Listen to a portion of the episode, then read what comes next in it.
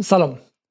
به برنامه امشب جدال دوشنبه 23 ژانویه خوش آمدید. مهمان امشب من سید یاسر جبرائیلی که در حال حاضر رئیس مرکز ارزیابی و نظارت راهبردی اجرای سیاست های کلی نظام در شورای تشخیص مسلحت است. با یاسر میرنمادی درباره وضعیت اقتصادی موجود صحبت می‌کنیم. وضعیت اقتصادی که حداقل در یک ماه گذشته بسیاری از شهروندان عادی را کلافه کرده و به موضوع اصلی زندگی آنها تبدیل شده. از قیمت دلار که در این چند روز به 46 هزار تومن رسید تا وضعیت اقتصادی و افزایش قیمت ها و تورمی که حدود 60 درصد رو هم تجربه کرد و دولت رئیسی که حالا به 18 ماهگی خودش می‌رسه ولی همچنان بسیاری معتقدند که تفاوت اصلی و اساسی با بسیاری از سیاست های اقتصادی دولت روحانی حداقل در سبد معیشتی بخش از جامعه احساس نمیشه. مشکل اقتصاد ایران کجاست؟ چگونه است که اقتصاد ایران که کشوری که مدعی مقابله و مقاومت علیه آمریکاست تا این حد به دلار وابسته است؟ اصلا ماجرای دلار چیه؟ چرا دلار در اقتصاد ایران اینقدر مهم قیمتش؟ چرا دولت مرکزی از کنترل قیمتش ناتوانه و هر سال قیمت ها بالاتر میره و این چه تبعاتی در زندگی آدم شهروندان عادی داره و آیا می شود این رو کنترل کرد یا آنطور که غربگرایان میگن؟ نه تا زمانی که تحریم ها برقراره و تا زمانی که ایران با آمریکا آشتی نکرده و برجام رو نپذیرفته چنین کاری غیر ممکنه مهمان امشب من متولد 1963 و نویسنده کتاب ایالات متحده سابق در سال 88 کتاب سودای سکولاریزم گمانم در سال 92 کتاب روایت رهبری و همینطور هم کتاب دولت و بازار الگویی پویا برای روابط متقابله سلام جناب آقای جبرائیلی شبتون بخیر و خیلی خیلی ممنون که دعوت من رو برای امشب برای این برنامه جدال پذیرفتید. از ما از حدود اردیبهشت 1401 به دنبال شما بودیم و خوشحالم که بالاخره شما رو امشب به عنوان مهمانمون داریم. بسم الله الرحمن الرحیم. منم سلام از می‌کنم خدمت شما آقای علیزاده عزیز و بینندگان خوب و دوست داشتنی برنامه جدال که خلاصه شما رو دنبال می‌کنن دوست داشتنی هستن. بسیار عالی. آیه جبرائیلی شما رو بتونید قبل از اینکه وارد بحث تخصصی در مورد دلار شما امشب و دلار موضوع اصلی بحث ما امشب. بذارید اولا با یه بحث شخصی شروع کنیم. شما متولد 1963 هستید به نسبت جوانید و از گمانم از 21 سالگی 20 سالگی در روزنامه کیهان بعد در وبسایت در خبرگزاری فارس بودید و الان سال هم هستش که شغل حکومتی دارید. در فضای رسانه‌ای هم آدم به قول معروف خجالتی نیستید و آدم جنجال سازی هستید. آخرین جنجالتون گمانم یکیش درباره انتخابات آمریکا بود که گفتین پس از انتخابات کار به تجزیه آمریکا می‌رسه و همینطور هم مخالف ورود واکسن بودید و این باعث خشم خیلی زیادی در بین منتقدان شما و حداقل در بین طرفداران حسن روحانی شد و حالا گمانم بعدش هم بحث نقدتون به یکی از مشاوران آیه وزارت اقتصاد سابق آی دکتر مدنی زاده بود که حتی خشم بخشی از اصولگرایان هم برای علیه شما برانگیخت.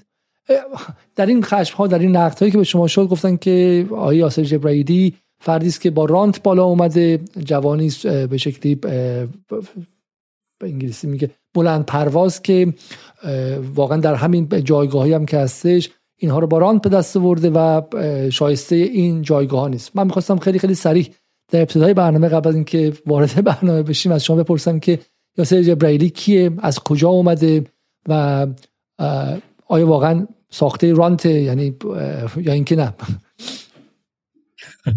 خیلی خوب سوال خوبی از جای خوبی هم شروع کردید. من متولد 11 آذر ماه 1163 در روستای فخرآباد شهرستان مشکین شهر استان اردبیل هستم و توی دامنه های سبلان بزرگ شدم. یعنی پس آذری صحبت می‌کنید؟ بله من ترک هم دیگه. یعنی صحبت می‌کنه که خانواده همین الان اونجا هم در اردبیل فخرآباد هستم ارزم به خدمت شما که من پدرم کارمند معمولی وزارت بهداشته تا مدت زیادی راننده بود در وزارت بهداشت یعنی همون اداره بهداشت و درمان همون خانه بهداشت می‌گفتن خانه بهداشت فخرآباد اونجا راننده بود. و الان هم دیگه ماهای آخر کارمندیش منتها منتقل شده قسمت اداری مدت ها جانبازی 25 درصد سه سال در جبهه بوده. عموم هم شهیده یعنی از عموم هم شهید شدن در دوران جنگی تحمیلی از همون روستا اون روستا چندین شهید داره روستای کوچیکی هست شهید داره. من سال 82 رتبه 161 که کنکور شدم آمدم تهران. خاطر اینکه دغدغه اینو داشتیم که خب بعدش چه شغلی می‌خوایم داشته باشیم رشته دبیری زبان انگلیسی انتخاب کردم و آمدم دانشگاه شهید تهران اونجا دبیری میخوندم. یعنی دبیری زبان انگلیسی تیچینگ میخوندم.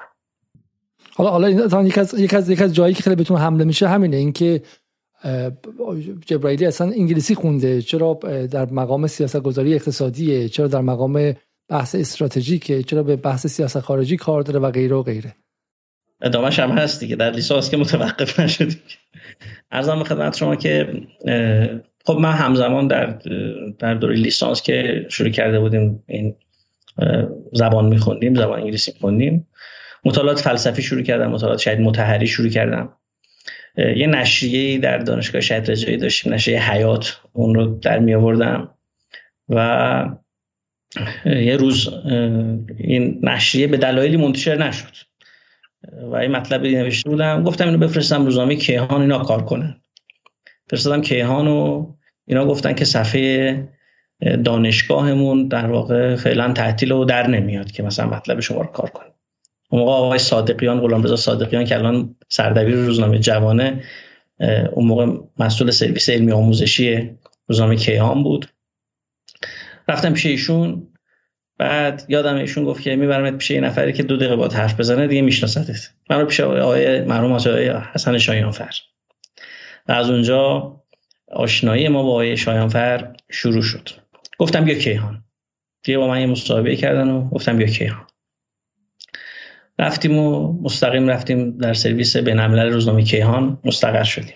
یعنی من در همین راحتی همینجا وایسیم ببخشید که من قطعتون می‌کنم. ولی برای من اینکه حالا از اون ور اومدم به شکلی حالا شما خودی به همین راحتی پذیرفتتون آقای شایانفر چون بخره ادعا میشه که شریعت مداری و شایانفر خیلی دیگه امنیتی ترین نگاه رو دارن کیهان و قاعدتا با شما از ده خان رد شده باشید. ولی با همین راحتی با این گفتگو چند دقیقه نه واقعا واقعا اینجوری نبود. اصلا شاید به همین همین سهلگیری های حاج حسین شریعت مداری استاد عزیزم هست که بعضا می‌بینی که از روزنامه کیهان افرادی اومدن بعدا رفتن خیانت هم کردن. نگاه اینا اینجوری نیست که واقعا ببرن کار امنیتی کنن ببینن بازجویی کنن ببینن که حالا نه دیدن که بچه انقلابی و خلاصه توانمند رفتیم مستقر در سرویس بین روزنامه کیهان از اونجا مطالعات سیاست خارجی من شروع شد. یعنی در اونجا شروع کردم مطالعه روی کشورهای مختلف سیاست خارجی کشور و اینا. مرتب اونجا از یادداشت‌های من از همون موقع شروع شده شما اگر سال 84 85 برید روزنامه کیهان ببینید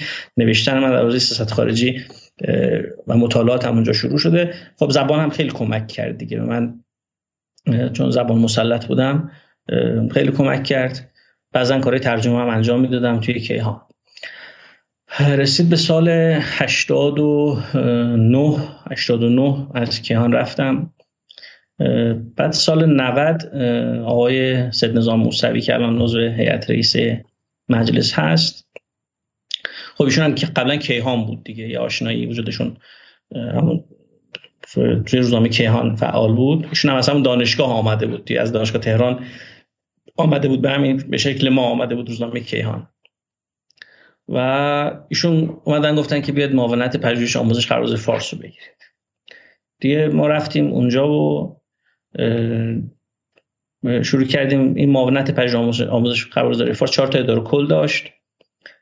اداره کل آموزش بود پژوهش بود همکاری های علمی پژوهشی بود و اداره کل ارزیابی بود. اونجا ما رفتیم این دانشکده رسانه فارسی که الان می‌بینید رو تاسیسش کردیم. گفتیم این داره کل آموزش وجود داره باید یه دانشکده اینجا داشته باشه. دنبال این بودیم که حتما این دانشکده یعنی منتها گفتن که شورای انقلاب فرهنگی ممنوع کرده تاسیس دانشگاه در تهران رو. رفتیم خلاصه یه مرکز علمی کاربردی تاسیس کردیم که الان دارید می‌بینید اونجا با حدود 300 تا دانشجو تحویل دادم توی دارکل پژوهش انتشاراتی تأسیس کردیم مجرد انتشارات گرفتیم کتاب خیلی سی جلد کتاب اونجا منتشر کردیم. یه سری یه نهضت ترجمه شروع کردیم با کمک بعضی دوستان که کتابایی که جریان غالب در عرصه انتشارات توی کشور ترجمه نمی‌کنن. شروع کردیم به ترجمه منتشر کردن. از جمله کتاب Manufactured Crisis آقای گرت پورتر رو ترجمه کردیم به سرعت زیادی که ایشون خودش آمد در تهران رونمایی شد. اون موقع خیلی اثر داشت این کتاب ایشون. یه سیستم ارزیابی در خبرگزاری فارس ما بالا آوردیم. اون موقع برای اینکه بتونیم کارانه پرداخت کنیم به خبرنگارها و کارکنان خبرگزاری. فارس یه بحث مفصلی بود.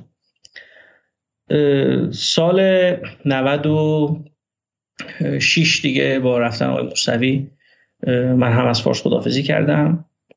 سال 97 تقریبا بیکار بودم. سال 97 بیکار بودم و همچنان درس هم میخوندم در حاشیه. مثل همه کسایی که کار می‌کنن درس می‌خونم من در کنار کار درس میخوندم و سال 90 و ببخشید سال 80 و هفت من قبول شدم در رشته تیچینگ فوق لیسانس دانشگاه تهران. رتبه هم شد 21 در کنکور. رفتم وارد دانشکده زبان خارجی دانشگاه تهران شدم. اون تو آقای علیزاده دو ترم خوندم انصراف دادم از رشته تیچینگ گفتم که زبان علم نیست هنره. و خب من علاقم گرایشم سیاسته دوست دارم برم تو این حوزه. انصراف دادم. دوباره رفتم. خیلی هم گفتن آقا این اینو تمومش کن یه فوق لیسانس داشته باشی. بعد میری دوباره شرکت می‌کنی. اون تا یکی از دلایل اصلیش که بخواد چون یه بار شما در ایران اگر فوق لیسانس بگیری دولتی دوباره شرکت کنی اون فوق لیسانس بعد پولشو بدی. خب چون مشکل مالی داشتیم گفتیم که نه همین انصراف میدیم دوباره کنکور میدیم تا از این مزیت استفاده. انصراف دادم دوباره کنکور دادم رتبه شد 16 در کنکور و رفتم دانشگاه تهران دانشگاه حقوق علوم سیاسی رشته روابط بین الملل اقتصاد سیاسی بین اونجا خوندم. معدل 18 و نیم اونجا فارغ التحصیل شدم. همین کتاب دولت و بازار که اشاره کردید پایان نامه فوق لیسانس من که دو دکتر بیژن پیروز راهنما بودن اونجا. بعد روش کار کردم کتابش منتشر کردم.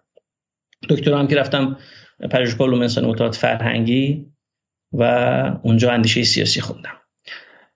سال 97 آقای سردار جعفری گفتن که بیاید مشاور اقتصادی من بشید. من رفتم مشاور اقتصادی ایشون شدم اواخر 97 همون ایام در آستان قدس هم آقای رئیسی گفتن که مرکز مطالعات اقتصادی تأسیس کنید که اونجا بهشون مشورت های اقتصادی می‌دادیم. اواخر سال 97 یعنی تقریبا اسفند 97 آقای محسن رضایی دکتر رضایی پیام دادن گفتن که ما بحث نظارت داریم در مجمع. راه نیافتاده شما بیاد را بندازید. یه تیمی بودیم یکی از جمعی از دوستان بودیم. دیگه ما پذیرفتیم این کارو و سال 98 من مسئولیت مرکز ارزیابی سیاست کلی رو پذیرفتم آمدم اینجا. اینجا تقریبا از خاک ساخته شد یعنی این مجموعه که داریم. تقریبا یه سابقه جزئی داشت ولی تقریبا تاسیس نشده بود. خب اینجا ما الگوی نظارت سیاست های کلی رو طراحی کردیم.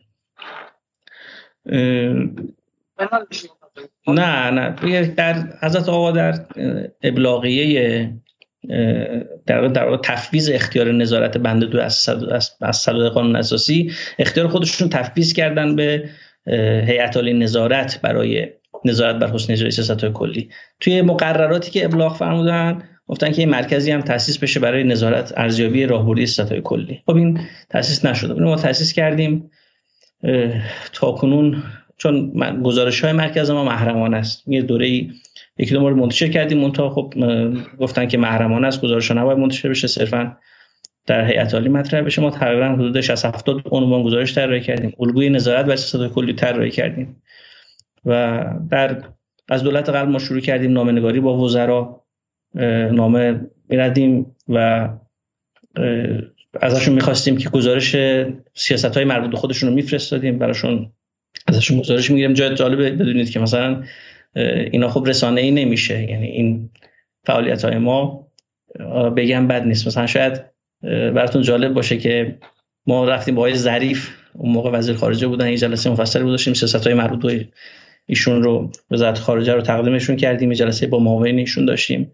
خب برای ما گزارش مفصلی فرستادن 124 صفحه گزارش فرستادن. خب به همین ترتیب با دستگاه دیگه بورس جای دیگه ما همکاری داشتیم و گزارش های تولید کردیم. الان هم بالاخره مرکز الحمدلله به یه بلوغی رسیده که این بحث سیاست های کلی ابلاغی رهبری به نحوی تو کشور نهادینه بشه. برای اولین بار بحث سیاست های کلی اصل 44 رو اینجا ارزیابی کردیم که چقدر اجرایی شده چقدر تبدیل به قانون مقررات شده و قص الهازه حالت که مفصل هست. من همون بچه روستایی آقای علیزاده دهه شستی هستم و واقعا این از برکت انقلاب اسلامی می‌دونم که بشود.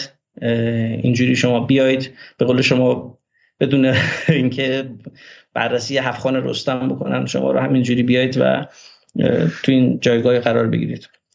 من فکر کنم این فرصت برای همه جوانهای کشور هست. یعنی ما هم شعاری صحبت نکنیم مثلا من کسای دیگه هم که من می‌شناسم همین جوریه همین آقای موسوی که مثال زدم رفیق ما هم رفیق نزدیک ما هست. اسم می‌ذارم ایشون هم همین جوریه شما نمی‌تونید ببینید که این آقازاده ای بوده نمی‌دونم رابطه ویژه‌ای داشته. از خاندان خیلی خاصی بوده مثلا آمده در الان عضو هیئت رئیسه بچهای دیگه ای که می‌شناسم از بچه های نماینده می‌تونم مثال بزنم. نمیگم نیستن و ولی یه اتفاق بدی که تو کشور ما افتاده اینه که معدودی افرادی که مثلا انتصاب فامیلی دارن معدودی افرادی که انگوش حقیقتا انگوش شمار هستن. اینا با مثال زده میشن ببین این کشور ببین باید آقازاده باشی روش کنی نمی‌دونم. من انکارش نمی‌کنم. این هست عیبم هست. باید هم اصلاح بشه. یعنی ولی واقعا غالب اینجوری نیست. غالب بچه‌ای که الان مسئولیت دارن در کشور غالبا اینجوری نیستن که رانتی چیزی داشته باشن. نه این بستریه که فراهمه.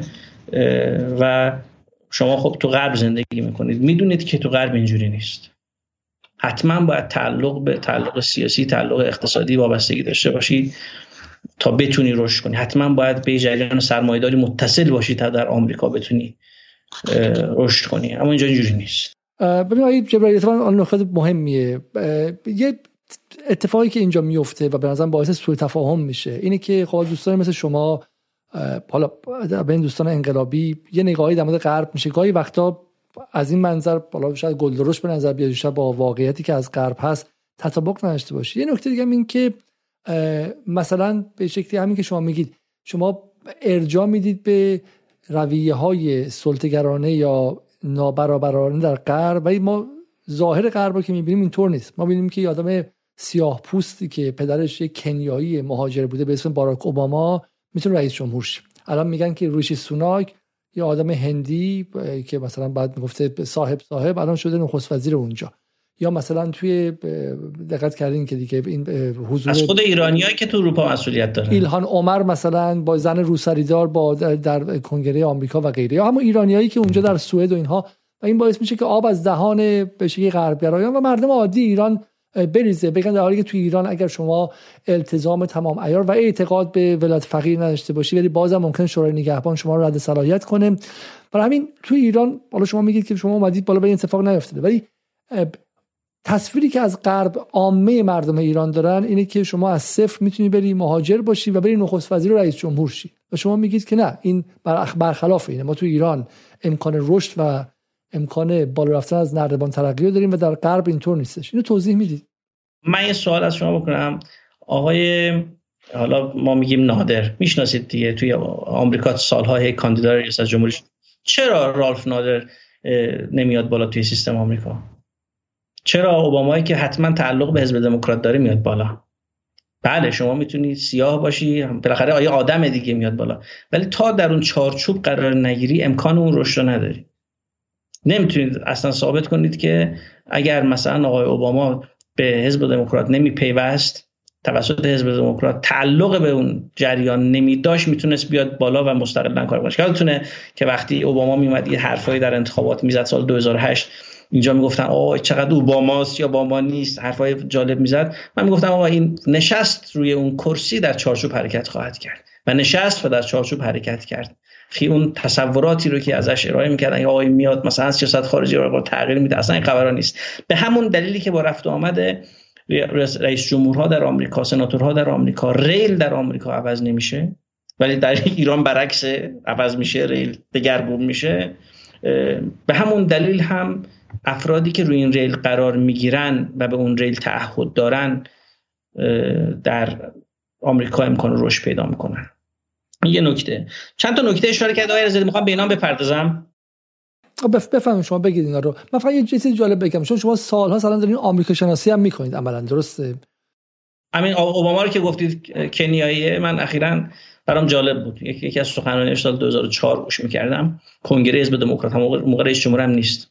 همین نکته رو گفت. گفت من پدر بزرگم شف بود. کوک بود ببخشید. کوک آشپز بود.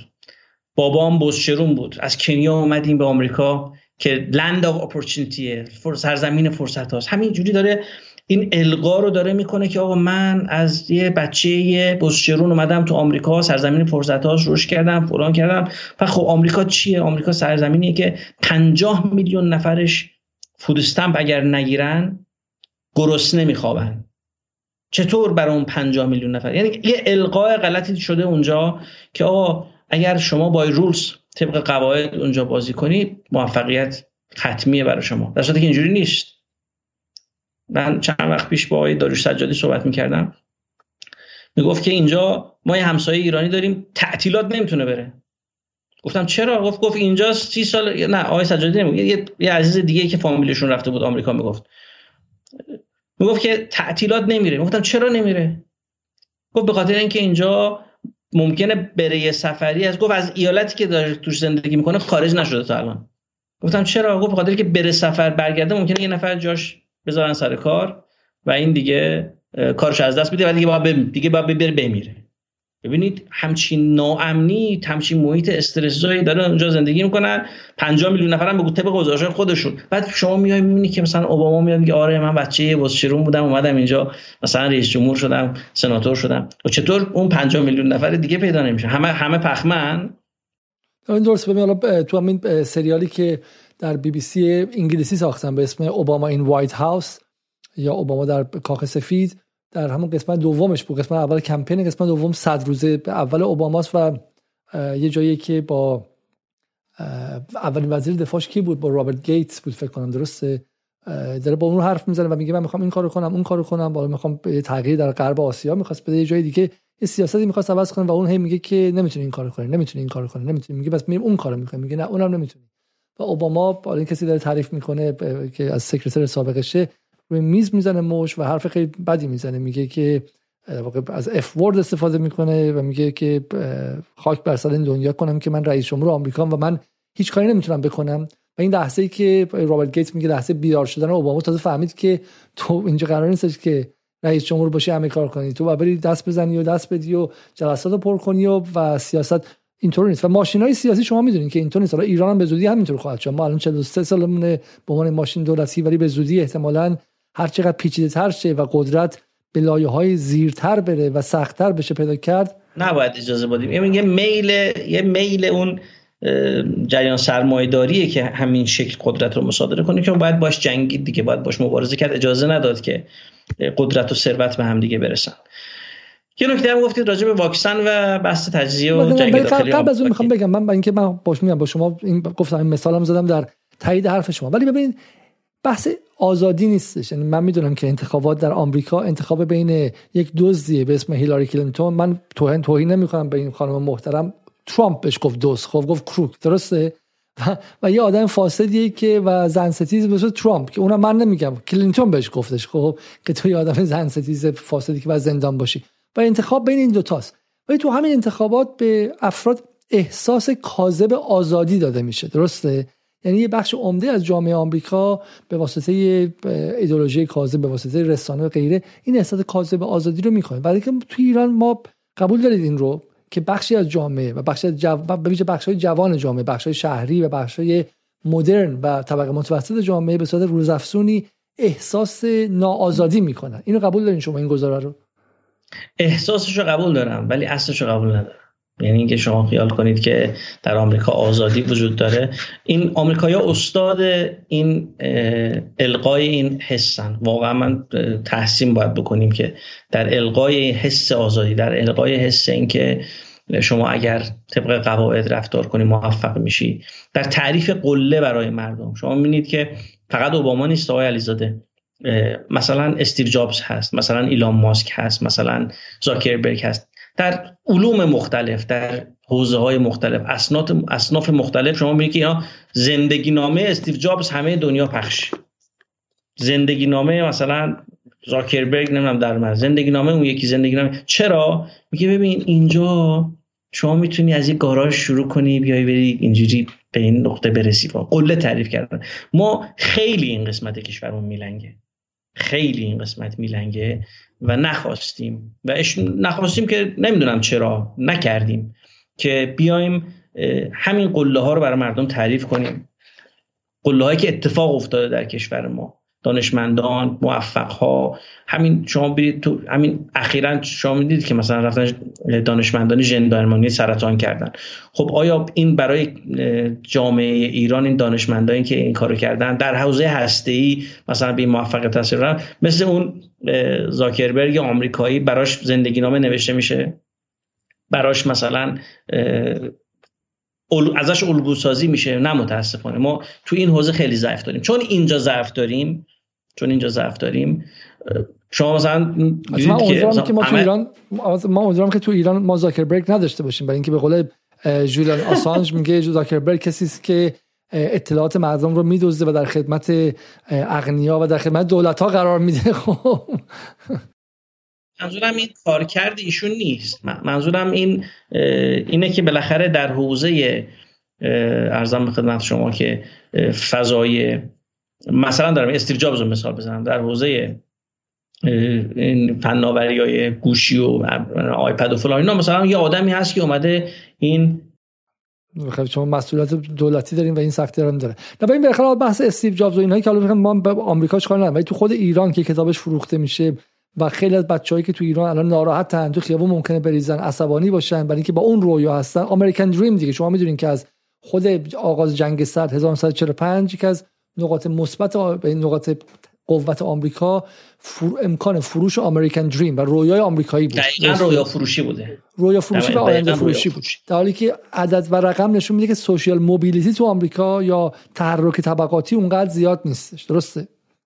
نه متاسفانه بعد متاسفانه بعد live رو قطع کنیم و دیگه حدود 1500 نفرم هزار نفر اینجا و بله بله. بسیار خوب. حالا من من می‌خوام در واقع همین می‌خواستم بگم. این این دو تا نکته که گفتید چون خیلی میگن آقای علیزاده این دو تا رو عبور کنیم ازش. ببینید الان دارن میگن فایزر هزار تا مشکلات ایجاد کرده. خب ببینید یه نکته که دارن میگن میگن آقا میگن شما کارشناس نمی‌دونم بهداشت و درمان نیستید نمی‌دونم کارشناس نمی‌دونم چی نیستید. من کارشناس نیستم واقعا. اصلا ادعای کارشناسی من یه محصول حاکمیتی هم گزارش دستم میاد. من اینجا در مرکز ارزیابی دفتر سیاسی دفاعی امنیتی دارم دفتر حقوقی قضایی دارم دفتر اقتصادی زیربنایی دارم فرهنگی اجتماعی دارم. خب من در یک جایگاه کلانی نشستم که با انواع اقسام اطلاعات گزارش ها در, در تماس هستم. من یه آدم سیاسی ام یه آدم سیاسی نمی‌تواند نسبت به مسائل فرهنگی اقتصادی پزشکی درمانی بی تفاوت باشه. همه دنیا همینجوریه. از موضوع کارشناس من اظهار نظر نمی‌کنم وقتی میگم این مثلا این واکسن نباید وارد بشه. شما الان ببینید دیگه اون موقعی که من گفتم واکسن خارجی نباید وارد شود کی بود آقای علیزاده؟ زمانی که بود که انگلیس و آمریکا فقط دو واکسن دست پیدا کرده بودن. چون تاریخش مشخص سال 98 دیگه. ما گفتم آقا ما الان داریم خودمون واکسن می‌سازیم. سابقه این بحث خونهای آلوده که فرانسه ما دادن. این سابقه رو ما داریم. همین الان فایزر رو می‌بینید داریم هی داره گزارش میاد که آقا اینا چقدر در واقع عوارض داره فلان داره. خب چه تضمینی وجود داشت که این یک واکسن آلوده نفرستن؟ اینا که قبلا با ما این کار کردن بیا مردم ما راستی بزنن. آقای الزاده من هیچ دغدغه‌ای جز سلامت مردم معیشت مردم ندارم. یعنی موازی که می‌گیرم ببینید راجع راجع به آمریکا. گفتن که آقا شما اومدی توهم داشتی که آمریکا جنگ میشه تجزیه میشه. اون کلیپی که از ما منتشر کرده من گفتم من بعید می‌دونم بایدن روی کاخ سفیدو ببینه. مال کیه؟ مال کس... مال زمانی که کسی خوابش رو هم تو ایران نمی‌دید که بریزن شش ژانویه کنگره رو تسخیر کنن ببینید آقای جان پادستا رو شما می‌شناسید عضو مرکزیت حزب دموکراته. تابستان همون سال تابستان سال 2020 اومد مصاحبه کرد. گفت که ما اگر آقای ترامپ پیروز بشه ما سه تا ایالت غربی وست کوست رو تجزیه می‌کنیم. چند تا کتاب مهم تو همین یکی دو سال اخیر راجع به تجزیه آمریکا منتشر شده. صاحب نظران بزرگی توی آمریکا گفتن که آقا همین حزب جمهوری خواه تگزاس که بزرگترین حزب جمهوری خواه ایالتی آمریکاست سال گذشته تصویب کردن در کنگرهشون کنگره گفتن که آقا ما سال 2023 همین امسال گفتن ما رفراندوم تجزیه برگزار می‌کنیم. چرا اینا رو ببینید؟ من به فکر می‌کنم که اون حملاتی که میشه خب آیا تسخیر کنگره اتفاق افتاد یا نیفتاد؟ اتفاق افتاد. پس خب به سمت این درگیری رفتن. الان چند نفر دارن؟ آقای علیزاده تو آمریکا به تام جنگ داخلی دارن محاکمه میشن. برای هاش نکردن. و به نظر من توی پارانتز اینم بگم خیلی جالبه که برخوردی که ما با عاملان فتنه 88 داریم و خیلی مماشات کردیم بریم ببینیم با ترامپ دارن چیکار می‌کنن و اطرافیان ترامپ دارن چیکار می‌کنن. ما رها کردیم. ارزمینه اون پدیده در آمریکا در حال وقوع بود. پدیده در حال چقدر political violence خشونت سیاسی تو آمریکا همین الان در جریانه. آیا ما توهم زده بودیم؟ نه. اولا ما بر اساس منابع خودشون به زمانی که کسی که پیش بینی نمی‌کرد که آقا این اتفاق بیفته ما گفتیم که این وضعیت نگفتیم من بلافاصله بعد از انتخابات اینجوری میشه. و این روند در جریانه این بحث تجزیه آمریکا عرض کردم حزب. جمهوری تگزاس تصویب کرده که گفته آقا ما 2023 می‌خوایم رفراندوم تجزیه این بحث جدیه تو آمریکا. چرا نمی‌خوان اینو ببینن؟ ما دو نوع آدم داریم. یه نوع آدمی که غرب زده است که بالاخره اونجا رو قبله آمال خودش میگه نه که آمریکا چه چیزش نمیشه که. یه موقع هم یه موقع یه کسایی هم غرب حراس داریم در داخل کشور ما که متاسفانه بعضا حزب اللهی هم هستن ادعای حزب اللهی هم می‌کنن. مونتا انقدر ابهت پیدا کرده آمریکا راجبشون که تصورشون نمی‌تونن بکنن که این آمریکا می‌تونه آسیب پذیر باشه. من سال همون 2020 اوایل 2020 دیدم که من خب چون کتاب ایالات متحده سابق جریان های تجزیه طلب رو توی آمریکا بررسی کردم در کالیفرنیا در تگزاس در جای دیگه باشون آشنا بودم. همین بعد از قضیه کرونا رفتم ببینم که اینا دارن چیکار می‌کنن. و دیدم که بله مثلا حزب این جریان چیز یس کالیفرنیا تو کالیفرنیا فعاله. مثلا دنبال دوباره بحث تجزیه رو با توجه به ناکارآمدی دولت فدرال در درمان مردم و اینا چیز کرده. فعال شده. ما اومدیم یه توییت انگلیسی حمایتی از اینا زدیم. بعد چند نفر دیگه هم خواهش کردیم اومدن همین کارو کردن. و این جالب بود برای مردم ما و خیلی هشتگ کالگزیت رو زدن. بعد این از همین اکانت یس کالیفرنیا من پیام دادن ادمینشون گفتم ما رئیس ما با شما صحبت کنه. که از وقتی شما توییت زدی کلی از طرف ایران داره از ما حمایت صورت می‌گیره. خب من این کردم که خب با این صحبت کنیم صحبت نکنیم.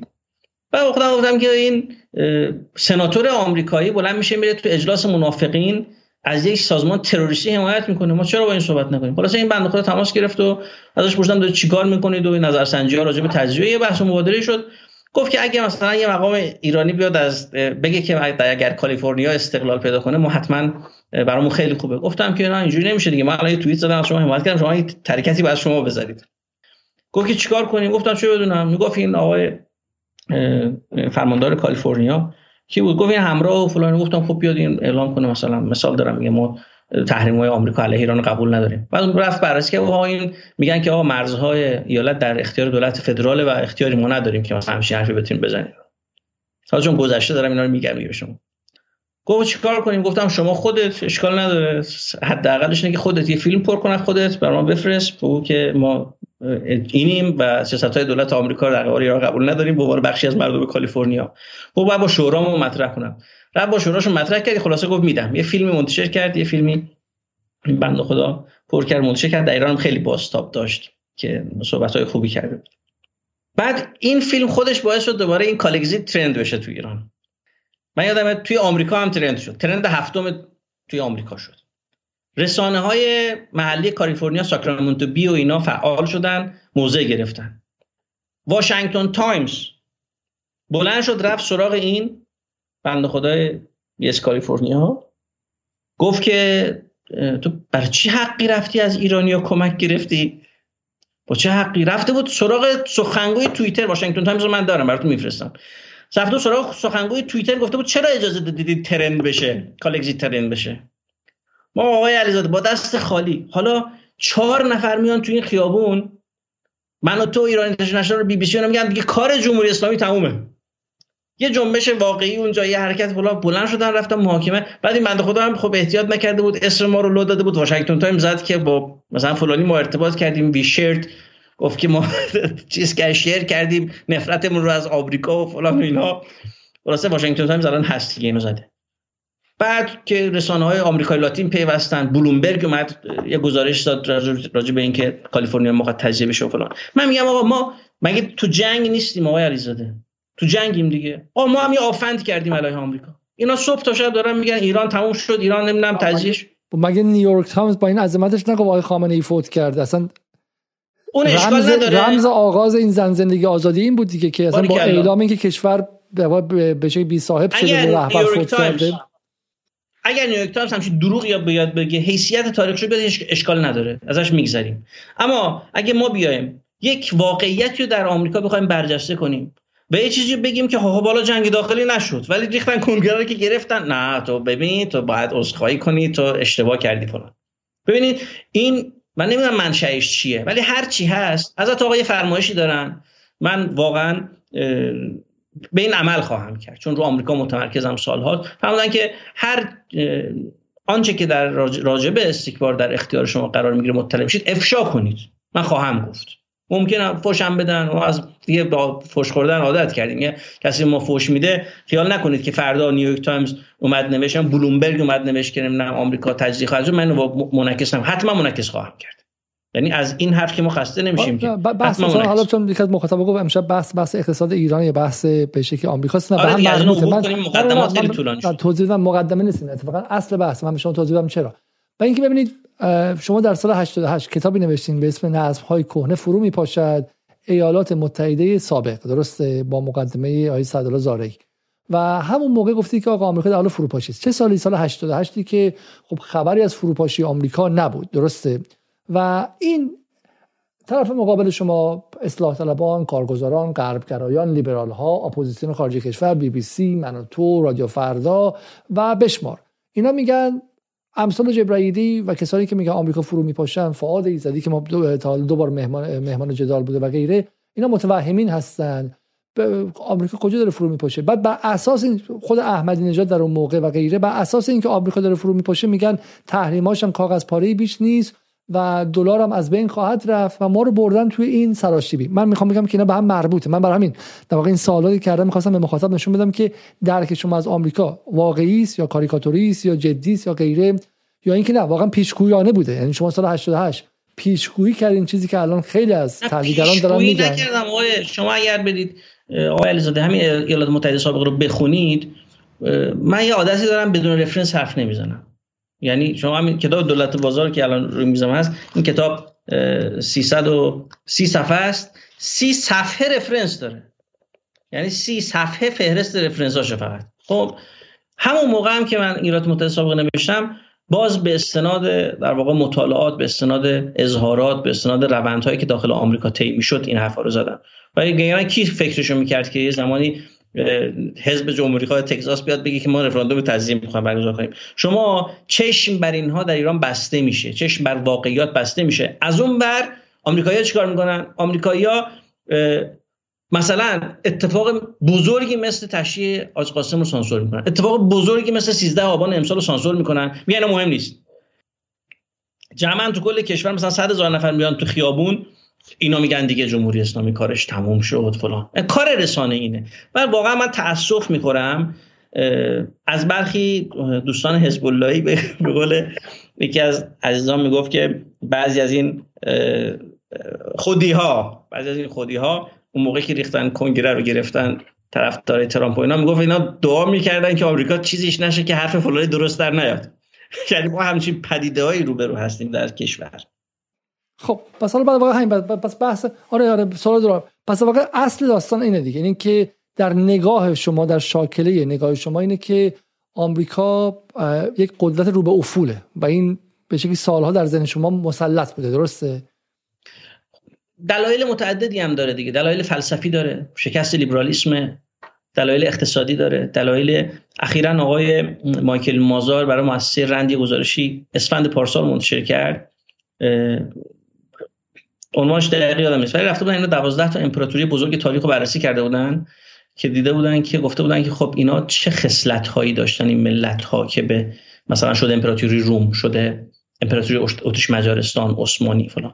رفتن هفت تا خصلت بهش رسیده بودن. و جالب بود که اینجا میگه که قدرت اقتصادی و قدرت نظامی خودش مولود اون خصال ملیه. و اینا خودشون من معلفه قدرت هستن من منبع قدرت نیستن.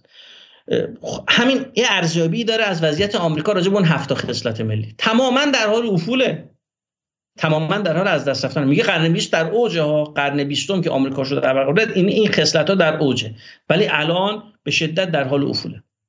کاری ندارم. از این بود که آمریکا رو یه ذره باید از درون شناخت. یعنی تصویری که هالیوود داره از آمریکا ارائه می‌کنه تصویری که CNN و بی بی سی و اینا دارن از آمریکا ارائه می‌کنن تصویر واقعی نیست. اینو باید اصلاح کرد. اما دلار رو من بگم خدمت شما. ببین یکی از همین ناکامی های آمریکا ناکامی های آمریکا این بود که نتوانست با تحریم تجارت خارجی ایران را صفر کند. پروژه این بود دیگه. پروژه این بود که تمام مبادلات خارجی ایران صفر کنند. تونست؟ نتونست. ببینید باز من به RAND می‌خوام ارجاع بدم. RAND چند وقت یه لحظه آقای جبراییلی وایسین مثل مشکل صدا داشتیم ما. و عذر می‌خوام از دوستان. این برنامه ضبط ما امشب داره برنامه ما رو اذیت می‌کنه. بسیار خب حالا بذار من از RAND بگذرم. اگر الان صدا درست شد فقط دوستان بگن که یه پیام برای من بفرستن در کامنت ها که من بدونم صدا درست شدش و عذر می‌خوام از همه. مشکلی داره؟ چون همه چیز نشون میده که پخش میشه اینجا. امشب احتمال داره که مشکل از خود یوتیوب باشه. یه لحظه اگر عوض بله صدا هست. خب بذار آیه بریم اینجا سر اصل مطلب و بذار من از همینجا شروع کنم. بحث دلار رو شروع کنیم. خب اولین سوال مطرح کنیم.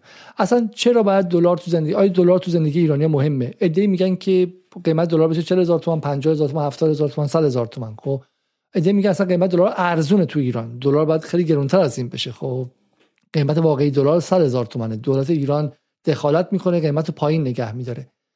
اصلا دلار آیا اهمیتی در زندگی ایرانیان داره و ما باید نگران بالا رفتن قیمتش باشیم؟ شاید این خلاف انتظارتون باشه این جمله من ولی بله خیلی اهمیت داره در زندگی ایرانیان. چرا اهمیت داره؟ دلار نیست ارز اهمیت داره. یعنی اون نرخ ارز خیلی اهمیت داره که خب ارز شاخص دلار طبعا طبعا اون اهمیت پیدا کنه چرا اهمیت داره آقای علیزاده؟ به خاطر اینکه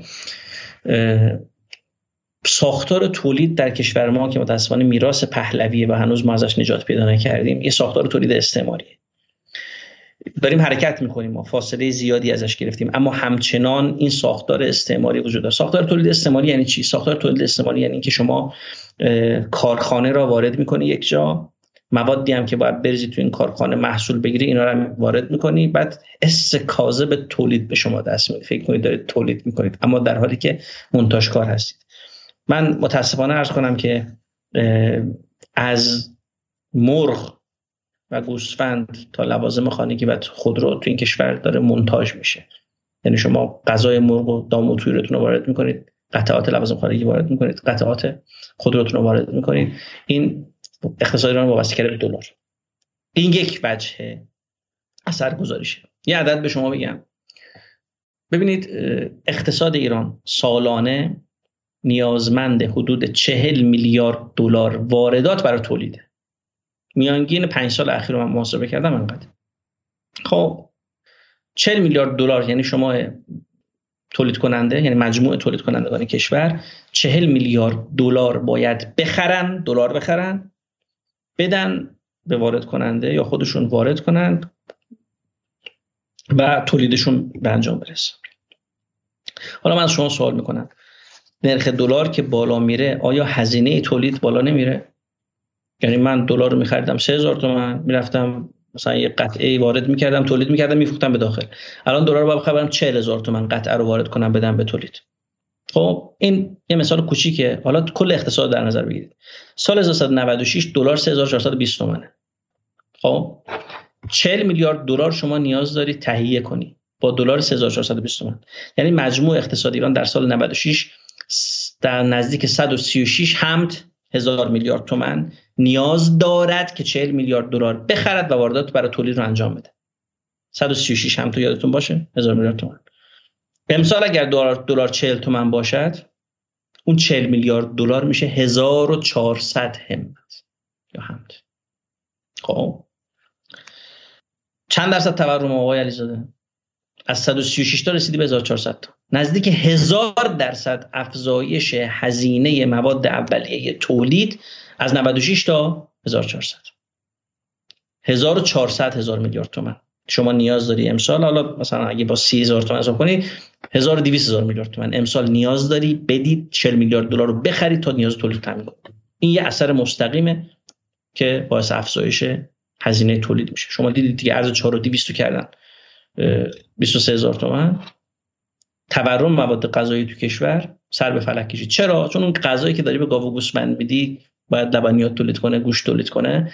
همه اینا به دلار وابسته است به نرخ ارز وابسته است. که تا زمانی که این وابستگی وجود داره با افزایش نرخ ارز هزینه تولید هم افزایش پیدا می‌کنه طبیعتا گرون میشه. خب این یه سوال از شما بپرسم. چند درصد اقتصاد ایران وابسته به واردات و در واقع مت... قیمت ها از دلار تعیین میشه؟ یا متعین از دلار من درصدو که درصدو که بابشم محاسبه کنم. ببینم که ولی قیمت کلیدی توی اقتصاد ایران قیمت ارز یه یه بچش اینه. شما حساب کنید دیگه. شما جی دی پیش چقدره؟ جی پیش مثلا 6000 میلیارد تومان. 6000 همت ببخشید. 6000 همت جی دی پی فرزن. در اندازه یک چهارم جی پیت باید در واقع بری ریال بدی دلار بخری بیای وارد کنی. خیلی کلیدیه.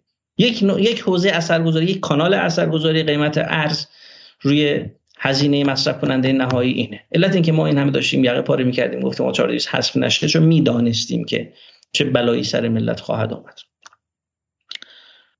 یک. دو چیه آقای علیزاده؟ دو اینه که دلار فقط از مسیر و کانال افزایش قیمت خودش اثر نمی‌ذاره. یعنی افزایش قیمت واردات اثر نمی‌ذاره. دلار متاسفانه شاخص تعیین قیمت توی کشور ما هم هست. یعنی چی؟ یعنی که شما از 46 تا فراورده نفتی که الان ما داریم 41 فراورده رو به قیمت جهانی و دلار بازار محاسبه می‌کنی به مصرف تولید کننده ایرانی میفروشی. مثلا چی؟ حالا بطری آب معدنی اینجا دور برم نیست می‌شد مثال بزنم شما. این بطری آب معدنی مواد پتروشیمیه دیگه. خب؟ یه مثالی که نولیبرال ها هی می‌زنن همین بطری آب معدنی. آقا ببین بطری آب معدنی که شده مثلا 5000 تومان بنزین هنوز مثلا چقدر ارزونه؟ در صورتی که اون بطری مال بطری قیمت مال آب نیست که. بطری چرا رفته بالا؟ بطری بخاطر مگه مواد اولیه‌اش در داخل کشور تولید نمیشه؟ پتروشیمی داخل نیستن. اون پتروشیمیایی که این مواد اولیه رو به تولید کننده بطری آب معدنی میفروشن بر اساس نرخ دلار دلار آزاد قیمت گذاری می‌کنن و میفروشن. یه عدد دیگه بهتون بگم جالبه. ببینید. صنایع داخلی. مجموع هزینه ای که پرداخت کردن در سال 96 برای تهیه این 41 فراورده نفتی یعنی کل صنایعی که مواد نفتی مشتقات نفتی تهیه می‌کنن و تولید می‌کنن. این از شوینده ها هست تا آب معدنی ها تا چیزهای دیگه. لاستیک پلاستیک همه چی. 27 هزار میلیارد تومنه. خب سال 96 کلا تولید کنندگان داخلی برای تهیه این فراورده ها 27 هزار میلیارد تومان پرداخت کردن. امسال برآورد اینه که 250 هزار میلیارد تومان پرداخت باید بکنن. این هم دوباره هزار درصد افزایش قیمت. این یه مسیر دیگه اثرگذاری نرخ ارز. پس خیلی مهمه نرخ ارز. خیلی مهمه. هم به دلیل اینکه شاخصه هم به دلیل اینکه بله. خب از سال 96 تا حالا قیمت حقوق پایه چقدر اضافه شده؟ خیلی کم. به هیچ عنوان انقدر افزایش پیدا نکرد. من اما حقوق خودم رو حساب کردم. سال 96 من فارس بودم. به خاطر اینکه ملموس بشه حالا به درصد و اینا نگه ملموس بشه به شما میگم. من فارس فکر کنم مثلا حدود 4.5 میلیون حقوق می‌گرفتم. معاون خبرگزاری فارس بودم. سال 96 آخرین سالی که اونجا بودم 4 میلیون حقوق می‌گرفتم. با دلار 3400 تومان. تقسیم کنید ببینید چقدر میشه. مثلا بزنم چقدر میشه. 4.5 میلیون تقسیم 3400 تومان بکنم. شما حدود 1300 1300 دلار حقوق می‌گرفتین. 1300 دلار الان با دلار 40000 تومان چقدر باید بگیرم آقای علیزاده؟ ضبط داره 47 تومن شده دلار. بعد معاون خبرگزاری فارس بودم. حالا 40 هزار تومن معاون خبرگزاری خبرگزاری با 53 میلیون بگیریم با 40 تومن خب من الان من الان جایگاه سازمانی وزیره. خب بنده جی ماده 71 جایگاه سازمان وزیر رئیس مرکز ارزیابی صدای کلی نظام هستم. دریافتی من با اضافه کار و فلان و اینا 26 میلیون تومنه. همچین بلای سر مردم اومده. یعنی قدرت خرید اینجوری کاهش پیدا کرده. جای دیگه هم همینجوری بعد اعلام شد حالا اگه بخوام آمار رسمی اعلام کنم گفتن که سرانه در واقع درآمد سرانه ایرانیا 30 درصد تنزل پیدا کرده توی این مدت. خب همچین اثری داره توی یعنی 30 درصد مردم ایران فقیرتر شدن. بخششون متاسفانه. فقط خب آیا حالا سوال اینه آقای علیزاده. بذار آیا می‌تونستیم جلوی این فقر رو بگیریم؟ با جلوگیری از افزایش نرخ دلار می‌تونستیم جلوی این فقر رو بگیریم؟ بله می‌تونستیم. من یه عدد به شما گفتم. گفتم که 40 میلیارد دلار ما نیاز داریم برای اینکه اقلام مورد نیاز تولید رو وارد کنیم. این 40 میلیارد دلار دست کی آقای علیزاده؟ 40 میلیارد دلاری که ما باید تهیه کنیم بدیم به وارد کننده مورد اقلام مورد نیاز تولید رو وارد کنه دست کیه؟ دست صادر کننده ها صادر کننده ها کیان؟ سال گذشته ما 49 میلیارد دلار حدوداً صادرات داشتیم. 39 میلیارد دلار. از این 49 میلیارد دلار 39 میلیارد دلار از این 49 میلیارد دلار یعنی نزدیک 80 درصدش مواد پتروشیمی پالایشی معدنی و فولادی و نمی‌دونم لاستیک و پلاستیک و اینا بوده. یعنی تقریبا نیمه خام. دارندگان ارز اینا هم. یعنی دلار هر چی گرونتر میشه سفره مردم گرونتر میشه قدرت خرید مردم به همین دلایلی که کردم کاهش پیدا می‌کنه. همه چی گرون میشه دیگه. همه چی گرون میشه. حقوق متناسب گرون نمیشه. اما سود این صادر کنندگان نجومی میشه. یه جدولی برای شما فرستادم. اونو زحمت نشون بدین.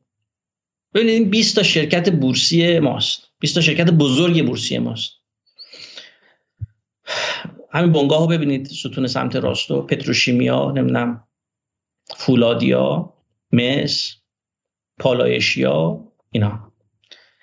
این ستون سوم ببینید سود یا زیان خالص سال 96 سود خالص اینها آقای علیزاده 35 هزار میلیارد تومن بوده. خب؟ سال 1400 نه 401 ها امسال نه. 1400 با نرخ 28 هزار تومن. سود اینا از 35 هزار میلیارد تومنه. سال 96 شده 386 هزار میلیارد تومن در سال 1400 992 درصد افزایش سود. خب؟ و یه عدد جالبتر به شما بگم که ستون سوم از سمت چپ اگر ببینید نسبت سود به داراییه. بعضی از اینا نسبت به سود, سود به داراییشون بالای 100 درصده. یعنی با سود یک سالش می‌تونه همون کل اون بنگاه خودش رو بخره. این سود از محل کجاست آقای علیزاده؟ از همون گرونی ارز. از همون گران فروشی محصولات به داخل بر اساس قیمت ارز. پس پس پس وایسین پس پس وایسین. اولا که پس حالا شما معتقدید که چون یه تصویر کلی در جامعه وجود داره که اینا تولید کنندگان اصل ایرانن ایران رو اینا سواره. اصلا شما دارین کیو می‌زنید؟ فولاد مبارکه اگه نباشه ما اصلا هیچی نیستیم. تو این سالهای تحریم ما نمیگیم که نباشه آقای علیزاده. ما نمیگیم که نباشه. ما میگیم فولاد مبارکه گروه فولاد مبارکه سال گذشته یه گروه فولاد مبارکه. سال گذشته 108 هزار میلیارد تومان سود کرده. من میگم چرا به قیمت گرون شدن سفره ملت این سود کنه؟ چرا بعد بر از دلارش رو بیاره گرون بفروشه؟ دلار رو بیار بیار در بازار آزاد گرون بفروشه و باعث این همه تورم توی کشور بشه. یه آدرس غلطی هم میدن. میگن آقا علت تورم توی این کشور نقدینگیه.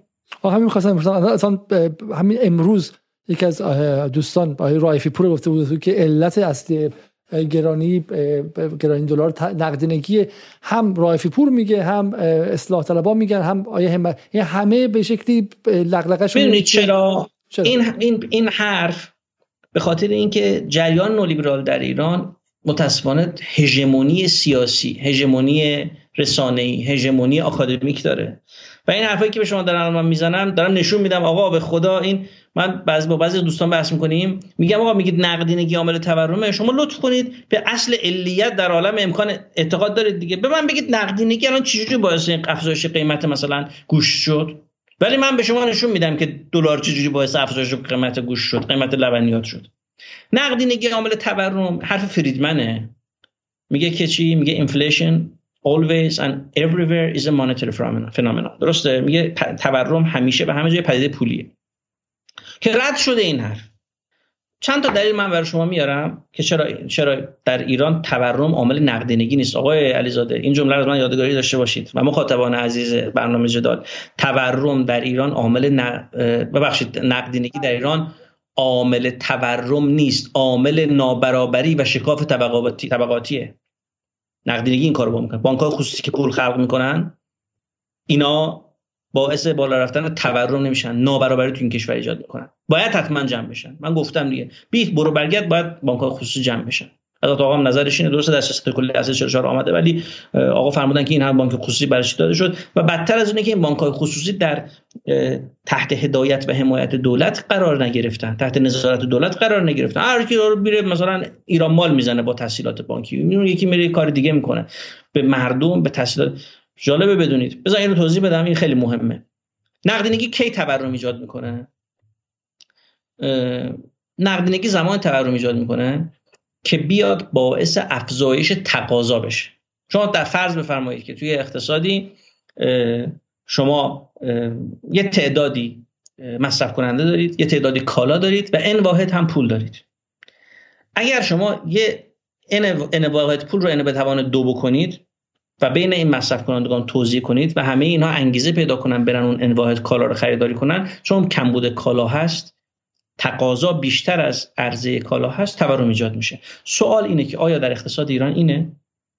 آیا افزایش نقدینگی من از الان کسایی که دارن می‌پرسن در ایران هست برنامه رو می‌بینن در ایران هستن می‌پرسم آیا این الان مثلا امروز میگن 3000 میلیارد تومان به نقدینگی اضافه شد؟ آیا باعث افزایش تقاضای شما شده؟ مثلا تقاضای گوشت و نمی‌دونم اینا رو برده بالا. اصلا این نیست. ما اصلا میگیم این تورم ما تورم دیماند پول نیست. فشار تقاضا نیست. ولی تو آمریکا اینجوریه. الان نه الان که انرژی باعث افزایش. در این دوره ای یه عدد دیگه به شما بگم ببینید توی آمریکا نسبت بدهی خانوار به تولید ناخالص داخلی 85 درصد نسبت هاوسهولد دت به جی دی پی 85 درصده عمده مردم نمی‌دونم شما تو آمریکا چقدر آشنا داره عمده مردم با کردیت کارت دیبیت کارت دارن زندگی می‌کنن. یعنی چی؟ یعنی گراسری بقالی هم که میره کارت می‌کشه می‌خواد مثلا لوبیا بخره اینم با تسهیلات می‌خره با وام می‌خره. دقت کنید با وام می‌خره. تسهیل مقداری که می‌کنن یعنی اجازه میدن مردم وام بیشتری داشته باشن مصرف بیشتری بکنن. با وام زندگی می‌کنن. من اینو از آقای سجادی پرسیدم خواستم بگم. گفتم آقا جدیدا باش چک کنم. گفتم اینجوری گفت آره اینجا شما همینجوری همین استلام مال ایشونو بقالی هم میرم با تسهیلات خرید می‌کنم. فدرال رزرو میاد چیکار می‌کنه؟ میاد نرخ بهره افزایش میده تا شما انگیزت برای مصرف استقراضی بیاد پایین. چرا؟ شما چه میری خرید می‌کنید تقاضا دارید دیگه. میاد هزینه پول رو انقدر برات بالا می‌بره. هزینه پول رو با نرخ بهره انقدر برات بالا می‌بره. نقدینگی کنترل می‌کنه. تا شما نری وام از محل وام خرید کنی و تقاضا ایجاد کنی. تقاضا رو اینجوری میاره پایین. این میاره پایین. خب؟ نسبت تسهیلات توی کشور ما خیلی جالبه. ما فقط 8 درصد تسهیلات بانکی داره داده میشه به خانوار تو کشور.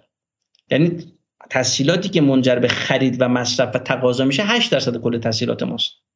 92 درصد کجا میره؟ 90 درصد به کسب و کار میره. حالا کاری ندارم با توضیحش بحث دارم سرش. نتیجه چی میشه آقای علیزاده؟ الان میگن نولیبرالا میگن برای افزایش برای کنترل تورم نرخ بهره رو بر بالا. متاسفانه کردن دیگه. خب آقا قربونت برم. این توی آمریکا نرخ بهره که فدرال رزرو می‌بره بالا برای کنترل تقاضای مردمه برای کاهش تقاضای مردمه. شما نرخ بهره که می‌بری بالا هزینه تولید رو می‌بری بالا. 75 80 درصد تسهیلات ما سرمایه در گردش تولیده. یعنی من تولید کننده باید برم وام بگیرم بیام مواد اولیه بخرم بیام تولید کنم. شما این وامو که گرون می‌کنید ارزو که گرون کردی. هزینه تولید منو بالا بردی. مواد اولیه رو بالا بردی. از این ور هزینه پولم برای من افزایش میدی. یه عامل دیگه تورم ایجاد می‌کنی. قضیه دارو چی بود تو کشورهای علیزاده؟ قضیه دارو این بود که دارو کم آمد. ارز بالا رفت. تولید کنندگان دارو سرمایه در گردش نداشتن بروند دلار بخرن مواد اولیه وارد کنن. یه مثال بزنم برای شما. ببینید شما فکر کنید که تولید کننده دارو هستید. ماهانه ده میلیارد تومن هزینه مواد اولیه‌تونه یهو اینو ما میایم چهار برابر می‌کنیم پنج برابر می‌کنیم. میشه 50 میلیارد تومن. آره دارید که برای 50 میلیارد تومن رو برید مواد اولیه بخرید؟ ندارید. نتیجه تولید و کاهش می‌دید. تولید که کاهش پیدا کرد؟ دارو تو بازار کم میشه. حالا بندازیم گردن تحریم بگیم آقا تحریم ها عامل نمی‌دونم فلان. به خدا به تحریم ربط نداره. حتی تو ارز تو این کشور کم هم نیست. حالا برگردیم سر ارز این نقدینگی پارانتزش ببندیم. آقای علیزاده ما تو این کشور ارز کم نداریم. شما 50 نزدیک سال گذشته مثلا 48 میلیارد دلار صادرات بوده. 52 میلیارد دلار مثلا 53 میلیارد دلار وارداتمون بوده. 30 میلیارد دلار هم درآمد نفتیت بوده. نزدیک مثلا 26 7 میلیارد دلار تراز تجاری شما مثبته. چرا ارز زیاده ولی گرونه؟ چون منافع. یه نکته دیگه هم به شما بگم. چرا چرا ارز در بازار گرون میشه؟ چرا ارز در بازار گرون میشه؟ قبل از اینکه ما تحریم بشیم آقای علیزاده. حالا قبل از اینکه بگی من می‌تونم به شما نموداری نشون بدم. خب اگه اجازه بدید. اجازه بدید برای اینکه خود بحث بچرخه. اولا که این نمودار اول ماست. میزان نقدینگی مال اقتصاد نیوزه. میزان نقدینگی در شروع و پایان دولت‌های پس از انقلاب رو آورده. دهه اول انقلاب میگه که 507 درصد افزایش نقدینگی داشتیم ما. که در دوره دولت مهندس موسوی بودش. هاشمی رفسنجانی 643 درصد افزایش نقدینگی داشته. سید محمد خاتمی 488 درصد. کمترین میزان افزایش نقدینگی آقای احمد نژاد 609 درصد و آقای روحانی هم 74 درصد. حالا بله بله. حالا نه حالا از بدید من اینم نشون بدم به شما. بعد این رو که نگاه می‌کنید افزایش قیمت دلار نمودار دوم ماسای جبرائیل. اگر هم نگاه کنید خب نمودار افزایش دلار رو هم اینجا ما داریم ما و هم هم در اینجا که رکورددارهای واقع ما در دولت موسوی 341 درصد افزایش دلار داریم. رفسنجانی 297 درصد خاتمی 91 درصد احمد نژاد 252 و دولت روحانی 686 درصد. و همین بهش میگن کورلیشن دیگه. وقتی تناظر یک به یک برگزار برقرار می‌کنید دو اتفاق آیا همبستگی علیت دقیقاً. همبستگی شما به هیچ عنوان نمی‌تونی علیت یه چیزی توی یه نموداری تو واتساپ برای شما فرستادم ببینید بیارید اونجا نشون بدین. ببینید آقای علیزاده آنچه که مهمه نسبت نقدینگی به جی دی پیه.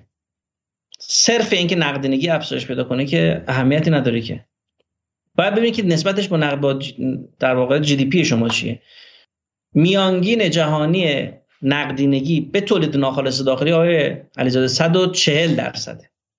یعنی شما یه عددی در, در واقع نقد GDP تون باشه 140 درصدش نقدینگی داره تو دنیا. بعضی کشورها بیشتر چین 240 درصده. یعنی دو چهار برابر تولید ناخالص داخلی نقدینگی وجود داره. یه لحظه وایسین ببخشید عذر می‌خوام از شما. اگه میشه این تیکه رو دوباره بگید این جمله رو. این میزان چین رو از اول بگید صدا شما قطع بود. ببینید نفس نقدینگی مهم نیست. که زیاد شده. نسبت نقدینگی به GDP مهمه. همون پولیون هم همینو میگن. میگن آقا نسبت به نقدینگی به GDP اگر در واقع خیلی بالا باشه تورم درست می‌کنه. که حالا ما سعی حرف داریم. بگذاریم. آقای علیزاده عزیز نسبت نقدینگی به GDP میانگینش در دنیا 140 درصده. در ایران ما چقدر آقا؟ این همه میگیم نقدینگی نقدینگی. چقدر آقا؟ 70 درصده. آقای علیزاده نقدینگی در اقتصاد ایران کمه. این پادشاه عریانه. نقدینگی در اقتصاد ایران کم است. تولید تشنه نقدینگی است کم داریم پول تو این کشور. و اینه که الان شما گفتید که آقا اینا correlation دارن. از correlation که مگه میشه شما علیت رو نتیجه بگیری؟ من عمدا اینو منتشر کردم. گفتم آقا شما خب این یه نموداری منتشر کردم. نمودار correlation بود. گفتم این correlation قیمت نفت و تورم برای, برای مخاطب correlation یعنی همبستگی یعنی اتفاقاتی همبستگی. همز... ما حمله کردن با هم ما حمله کردن اومدن حمله کردن. گفتن آی شما نمی‌فهمی این که همبستگی که علیت نیست. اتفاقا من می‌خوام می‌خواستم به همین نتیجه برسونم که آقا همبستگی مساوی علیت نیست. نمودار نقدینگی نکشید روی نمودار دلار هم بندازید روش بگید که ببینید این پس علت افزایش نرخ دلار نقدینگیه. یه دروغ بزرگی که افزایش نرخ دلار علتش نقدینگیه ما سال 74 تجربه داریم یه رب دیگه ببینید این نمودار چیه؟ این نسبت تورم و نقدینگی تو کشور ما. ببینید نسبت نقدینگی به جی دی پی ما حالا خط تیرتر رو ببینید مال مرکز آماره. ببینید در دوره ای که نقدینگی از در دوره آقای روحانی نقدینگی به صورت نجومی افزایش پیدا کرده دیگه. خب رسیده به نزدیک مثلا 95 درصد جی دی پی. خب تورم نزولی بوده. چرا؟ چون تو همه این سالهای 93 تا 96 دلار قیمتش کنترل شده و اگه نقدینگی افزایش پیدا نکرده. چرا تورم افزایش پیدا نکرده؟ ممکنه بگن نه نه با یه لگی اثر می‌ذاره. با خب نمودار قبلیش رو ببین. آره با یه فاصله اثر می‌ذاره. نمودار این بیاید عقبتر. خب این در واقع نقدینگی که افزایش پیدا می‌کنه از همین 80 از 40 درصد رسیده به در واقع نزدیک 60 درصد. چرا از 93 به بعد 92 به بعد تا 97 نرخ تورم پایینه؟ نزولیه. یه دروغ بزرگیه. نقدینگی آقا نقدینگی من چند وقت پیش یکی از وزرای تولیدی هم جلسه داشتیم تصدیق کرد. آقا نه من که دستم لای گریسه. من دارم تولید می‌کنم. تورم تو کشور ما هیچ ربطی به نقدینگی نداره. آدرس غلطه. چرا آدرس غلطه؟ که شما سراغ ارز نری. نرخ ارز کنترل نکنی. آقای علیزاده سال 74 یه سری اسناد بر بر شما فرستادم. نشون بدید. سال 74 هم همینجوری ارز رفته بود بالا. 74 می‌دونید که 49.5 درصد تا همین دوره همین چند سال اخیر رکورد تورم در ایران بود. درست شد؟ چرا نرخ ارز داشت بالا می‌رفت؟ این نموداری که بله. من توضیح میدم تا شما این نمودار رو بیارید. آها اینو ببینید. این یکی از عزیزانی که وابسته به همون مکتب نیاوران و نولیبرالیسم دهه 70 همین نمودارا رو کشیده نمودار همبستگی رو. آقا ببینید این افزایش نرخ ارز دلیلش نقدینگی است و فلان آقای مشایخی هم همون دوره اومده یادداشت نوشته علت افزایش نرخ ارز افزایش تورم نقدینگی است. حالا آقای روحانی هم موقع فرستادم برای شما چیز جالب گفته. آقا اصلا علت تورم افزایش جمعیت است. به همه چی به همه چی ربط می‌دادن جز علت اصلی که نرخ ارزه. این آقای روحانی دبیر شورای امنیت ملی وقت علت اصلی تورم میگه افزایش بیروی جمعیت. حالا درز هم گفته ارز درست کاش درآمد ارزی درست. خب حالا درآمد ارزی کاهش پیدا کرده تورم درست شده این علت از آقای روحانی میپذیریم. این اینم در واقع دکتر نوربخشه درسته؟ و سیاست بانک مرکزی برای تثبیت ارز. سال 74 که تبر... که نرخ ارز همینجوری داشت می‌رفت بالا اردیبهشت ماه سی اردیبهشت ماه دو هیئت دولت تصویب کرد که نرخ ارز باید تصویب بشه. نرخ ارز تصویب بشه یعنی چی؟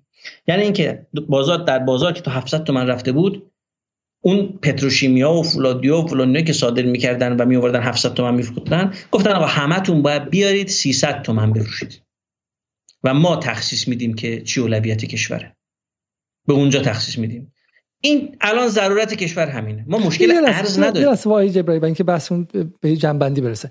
پس شما نکاتی که تا اینجا من فهمیدم یک شما میگید که میگم حالا ما مقدمه رو خیلی طولانی چیدیم که نشون بدیم که میگم حالا چجوری این بس به دلار بس حالا چون می‌خواستیم بحثا جدی‌تر کنیم ولی بذار سریعتر بریم از اینجا عبور کنیم. پس نکته اول که شما میگید میگید که نرخ ارز که داره میره بالا این خبران نیستش که حالا بقیه چیزا میره بالا و مثلا به زندگی مردم ربطی نداره نه. عمیقا به زندگی ایرانی ها مربوطه و باعث میشه که باعث میشه که همه اجناس بره بالا چون اینا قیمت پایه همه چیز رو عوض می‌کنن نکته اول شما این بود. نکته دوم شما این بود که همزمان هم قیمت کار قیمت معلم قیمت پایه کار و کسایی که حقوق بگیرن. که حالا وقتی میگیم کارگر فقط اون کارگر با دست گریسی و دست روغنی منظورم نیست بلکه یه کارمند دولت و به قول شما خود شما که پایه حقوقتون پایه وزیره شما هم به نسبت فقیر میشید. خب به نسبت دلار. خب به نسبت دلاری که قیمت همه چیز هستش. یعنی من اینجوری بگم سال 96 اگه شما با حقوقتون 100 کیلو برنج می‌خرید الان می‌تونید 50 کیلو برنج بخرید. همون 50 کیلو فقیر شدید پس این مورد این شکی نیستش. پس ما وارد این میشیم که یه فاجعه داره اتفاق میفته یه بمبارانی بر اقتصاد ایران داره اتفاق میفته فهم خیلی از جمله خود من اینه که این بمباران به خاطر کاری که واشنگتن داره با ما می‌کنه به خاطر اینکه آمریکا ما رو زیر تحریم گذاشته. تو همین نمودارهایی که من نشون دادم یه بار دیگه من این نمودار فقط یه تکه کوچیکش رو با مخاطبان شیر کنم اینجا. در این نمودار در این نمودار ما می‌بینیم که نرخ ارز دولت های پس از انقلاب خب دقیقا دولت روحانی بیشترین افزایش داشته که همون سال تحریمه و ادعا میشه که این رو کاهش نمی‌تونست بکنه دولت روحانی. روحانی جهانگیری و غیره دستشون بسته بود چون تحریم بود. بخوام اینجا برگردم اینجا. و دو و دومین دومین شوپه این بود که دومین در سری استدلالی این بود که این نمودار بود. خب این بود که این بود که میزان نقدینگی میزان نقدینگی دلیل تورمه و این ما اینجا می‌بینیم. خب و شما میگید که هیچ از این دوتا نیستش. خب به قول معروف اینا همشون چون ندیدن حقیقت رای افسانه زدن. نه بحث نقدینگیه و نه بحث تحریم هاست آیا جبرائیلی نگاه شما چیه و نظرتون لطفا باز کنید اینجا. ببینید آقای علیزاده من نمی‌خوام بگم که تحریم درآمدهای ارزی ما رو مختل نکرد حتما مختل کرده. ما تقاضا برای ارز توی کشور داریم. من دست تقسیم بندیش کردم به دو دسته تقاضای مشروع و نامشروع. ما قبل از اینکه تحریم بشیم کاری با ارز حاصل از صادرات غیر نفتی نداشتیم. سال قبل سال 90 کاری نداشتیم مثلا گفتیم ما شما ببرید برید در خارج ملک بخرید ارز و هر کاری دوست دارید بکنید. با ارز نفتی هم می آوردیم تو بازار یه سری نیازهای تامین می‌کردیم. تقاضا برای ارز توی کشور ما چیه؟ تقاضا یکی تقاضای واقعی برای واردات اقلام مورد نیاز ضروری کشوره. یه تقاضای کلوفت داریم برای قاچاق. یه تقاضا برای خرید ملک در ترکیه و کانادا و این داریم. یه تقاضا برای خروج سرمایه به شکل دیگه ای داریم. یه تقاضا برای کردن ارز توی بالش داریم. من سوال از شما می‌کنم. این ارز این حجم این تقاضا چقدره؟ من این حجم این تقاضا که با اسکناس تعمین می‌شد به نحوی یا با حواله بخشیش 120 میلیارد دلار. در سال. در سال. شما چقدر ارز داری الان؟ حالا 80 میلیارد دلار. من سوال از شما می‌کنم. حالا که تحریم شدی تامین مالی قاچاق رو نمی‌تونی بکنی. و شاید در اخیرا این بنده خدایی گفتم که آقا ما اگر بیایم ببندیم این بازار اسکناس و فلان همه باید بیان ارزش رو تو نیما که شما میگید قاچاق چجوری تامین مالی بشه؟ ما گفتیم بابا این همه تشکیلات ما درست کردیم که جلو قاچاق رو بگیریم. حالا که اصلی ترین جایی که میشه جلو قاچاق گرفت و تامین مالیش چون قاچاقچی پول نداشته باشه که نمی‌تونه قاچاق بکنه که ما می‌خوایم ببندیمش تو که بعد قاچاق چجوری تامین مالی بشه؟ اینا یا نمی‌فهمن یا منافع داره و نمی‌دونن. تقاضا تو اون بازار سیاه برای ارز هست. قاچاقچی ارز می‌خواد؟ کسی که می‌خواد ملک بخره در خارج ارز می‌خواد. سوال اینه آیا ما به این تقاضا باید به رسمیت بشناسیم و بهش ارز تخصیص بدیم یا ندیم؟ الان این مسئله اینه. یه عده قایرن که نه به این تقاضای بازار سیاه هم باید ارز تخصیص بدیم. و بدتر اینکه همون بازار سیاه میشه ملاک قیمت گذاری تو کشور بعد این ارز اینوری هم هی میچسبونیم به بالای طبق توصیه IMF تو دوره آقای روحانی همین توصیه کردن برای کنترل تورم شما باید نرخ ارز دولتی رو به نرخ بازار نزدیک کنی. بازار همون بازار سیاهی که تقاضای قاچاق داخلش وجود داره. ما میگیم چیکار باید کرد؟ حالا وارد راهکار بشیم دیگه طولش ندیم. نه نه من نه اتفاقی افتاده اینجا. این بحث باز بحث مهمیه. شما الان داری ادعا می‌کنی های جبرائیلی به عنوان کسی که کیهان کار کردی فارس کار کردی بچه حزب اللهی هستی. یه ادعای خیلی بزرگ داری می‌کنی. داری ادعا می‌کنی که سالی 120 میلیارد دلار از این کشور داره پول هاپالی میشه کاپیده میشه. قبلا. خب می‌شده قبلا. و بعد میزان درآمد دلاری ما اونقدر نیست کم میاره. بعد باعث میشه که ارز بره بالا. این برای اینکه یه سری پولدارا پول بکشن برن تورنتو ترکیه ببرن تو بانک های لندن باعث میشه قیمت دلار هی بره بره بالا و بالاتر. بعد اون روان تاکسی و معلمه مجبورشن که برنج برنج کمتری بخورن مرغ کمتری بخورن. مگه تمام درد ما اینه تمام من این همه بام داره من هم داره سفید میشه این همه هرس دارم می‌خورم این همه دارم میجنگم به خاطر همینه. من که نگران اون ران تاکسی هم هیچ نفعی ندارم. در ارزونی دا مثلا 4200 خیلی ما پشت دارم. گفتن آقا شما اینم طرفدار رانتید فسادی فلان بیان جواب بدید. اونا که رای گردنشون می‌زد بیرون می‌گفتن آقا فساد وجود داره رانت وجود داره. بیان جواب بدن. چجوری الان این فساد کوچی شد فساد؟ چرا همه چی چند برابر شد؟ قیمت لبنیات و گوشت و اینا. ارز 4200 حذف کردیم. بیا جواب بدید دیگه. به ما که تهمت می‌زنید آقا شما طرفدار رانت و فساد جا جواب بدید. من در تمام دغدغه‌م اینه میگم آقا معیشت مردم سفره مردم نباید آسیب ببینه. راهش چیه؟ راهش اینه که شما برای قاچاق قرض می‌خوای غلط می‌کنی برای قاچاق قرض می‌خوای. می‌خوای ببری توی تورنتو خونه بخری غلط می‌کنی که تو تورنتو خونه می‌زد بخری. من برای چی به تو عرض بدم؟ آقای علیزاده مکانیسم قیمت در شرایطی منابع رو بهینه تخصیص می‌دهد که رقابت کامل وجود داشته باشد. وقتی رقابت کامل شرایط وجود نداره یعنی فری ترید نداری تجارت آزاد نداری تجارت آزاد نداری جابجایی چیز نداری جابجایی نیروی کار راحت نیست تجارت هزینش صفر نیست و هزار تا شرایطی که لیست کردن برای رقابت کامل وجود نداره قیمت نمی‌تواند تخصیص بهینه دهد منابع رو. دولت باید برای حد اکثر سازی رفاه مردم منابع رو تخصیص بده. من الان حرفمون تمام حرفمون میگم آقا 100 درصد ارز حاصل از صادرات. باید بیاد در اختیار حاکمیت. بعد بشینیم ببینیم خب حالا چی نیاز داریم؟ قیمتش چقدر باشه؟ حرف ما این بود. می‌گفت آقا 4200 رو به جای اینکه بچسبونیم 23000 تومان 23000 تومان رو بچسبونیم به 4200 حالا فولاد که یه سودش کم میشه. 108000 میلیارد تومان سود نمی‌کنه. 20000 میلیارد تومان سود می‌کنه. ولی سفره مردم رو گرون نکنیم. یه لحظه وایسه اینجا. یه لحظه برای فهم این. اصلا برعکس چون این اتهام زده شد به شما و کسایی که از ارز 4200 تومانی حمایت می‌کردین که توی این فروش ارز 4200 تومانی یه سری آدم دارن رانت می‌گیرن 4200 می‌گیرن اون موقع دلار چقدر بودش؟ 20 تومن بود درسته؟ می‌خوان 16 تومن تو جیبشون کنن خب و دزدی کنن و امثال جبرائیلی هم از اینا احتمالاً یه سهم گرفتن و دارن اینو میگن. توضیح بده که چرا معتقدی که ارز ترجیحی 4000 تومانی فساد آور اولا فساد آور بود یا نبود و چرا شما ازش دفاع می‌کردی؟ من به خاطر این دفاع می‌کردم که می‌دانستم لبنیات گوشت به این روز خواهد افتاد برنج به این روز خواهد افتاد نون به این روز خواهد افتاد. گرون شد دیگه. از کردم شما وقتی غذای گاو تو مرغ وارد می‌کنی وقتی ارز گرون میشه طبیعتا هزینه تولید اینا میره بالا. لبنیات گوشت همه چی تخم مرغ همه چی میره می‌کشه بالا. نکشید بالا کشید بالا. آقا اون فساد کوپ هست.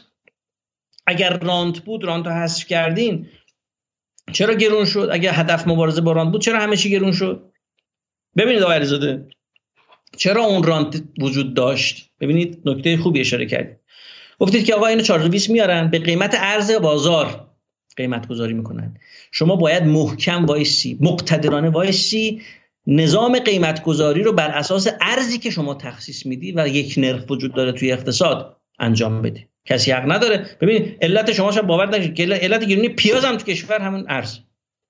آقا پیاز چه ربطی به ارز داره؟ میگه بله پیاز رو بریم داره قاچاق می‌کنه افغانستان چون دلار اینجا 45000 تومانه تا بیاره اینجا دلار دلار رو بیاره 45000 تومان بفروش سود کنه. شما اگر با این بازار رو حذف کنی که حذف شدنیه اجازه ندی در واقع که ما سازوکار براش طراحی کردیم. اجازه ندی که هیچ ارزی که هیچ صادراتی که انجام میشه ارزش بیاد توی بازار آزاد فروخته بشه نرخ دلار هم یه عددی میشه بر مبنای اونم نظارت می‌کنه مگه الان ما نمی‌دونم سیستم را ننداختیم که معده ملت رو میشماریم که چند تا نون خوردن از کجا گرفتن فلان. چجوری نمی‌تونیم تخصیص ارز رو رهگیری کنیم؟ شما باید بگی که آقا اسم یه کمیته تخصیص ارز بذاری. اولا کل صادرات کشور ارزش بیاد اینجا. کل صادرات کشور ارزش بیاد اینجا. وقتی آمد میگیم خب حالا به چی تخصیص بدیم؟ نیاز کشور چیه؟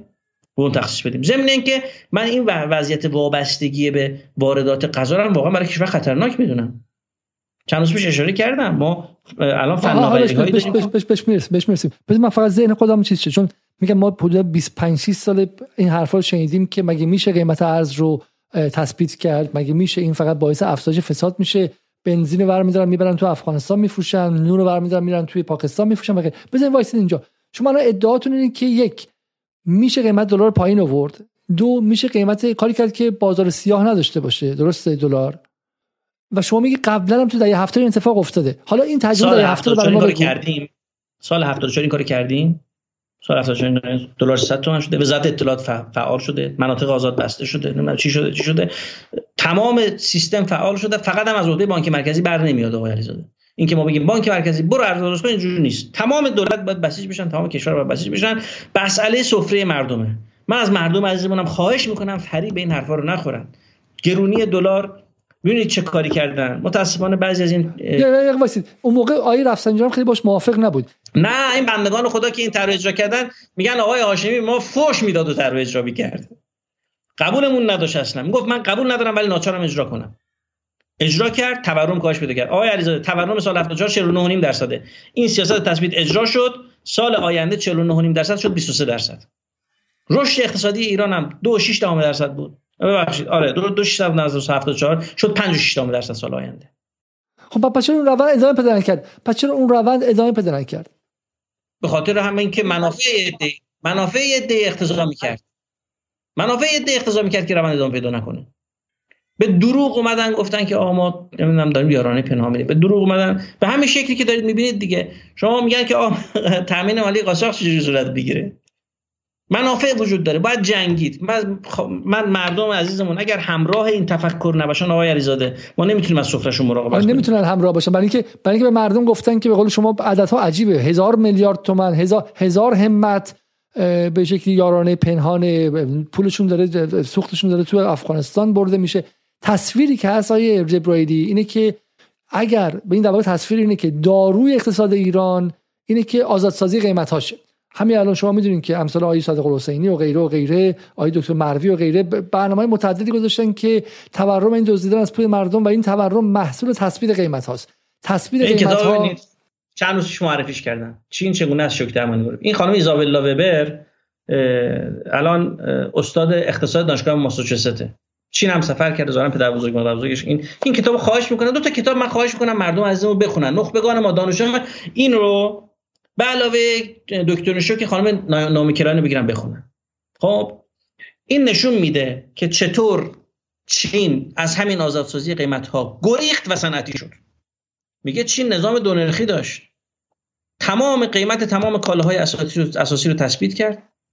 قیمت تمام کالاهای ضروری رو تثبیت کرد نهادهای تولید رو تثبیت کرد گفت کالاهای غیر ضرور با آنچه که تولید انبوه داریم قیمتش آزاد. اینجوری صنعتی شد. خیلی جالبه. با روسیه هم مقایسه کرده.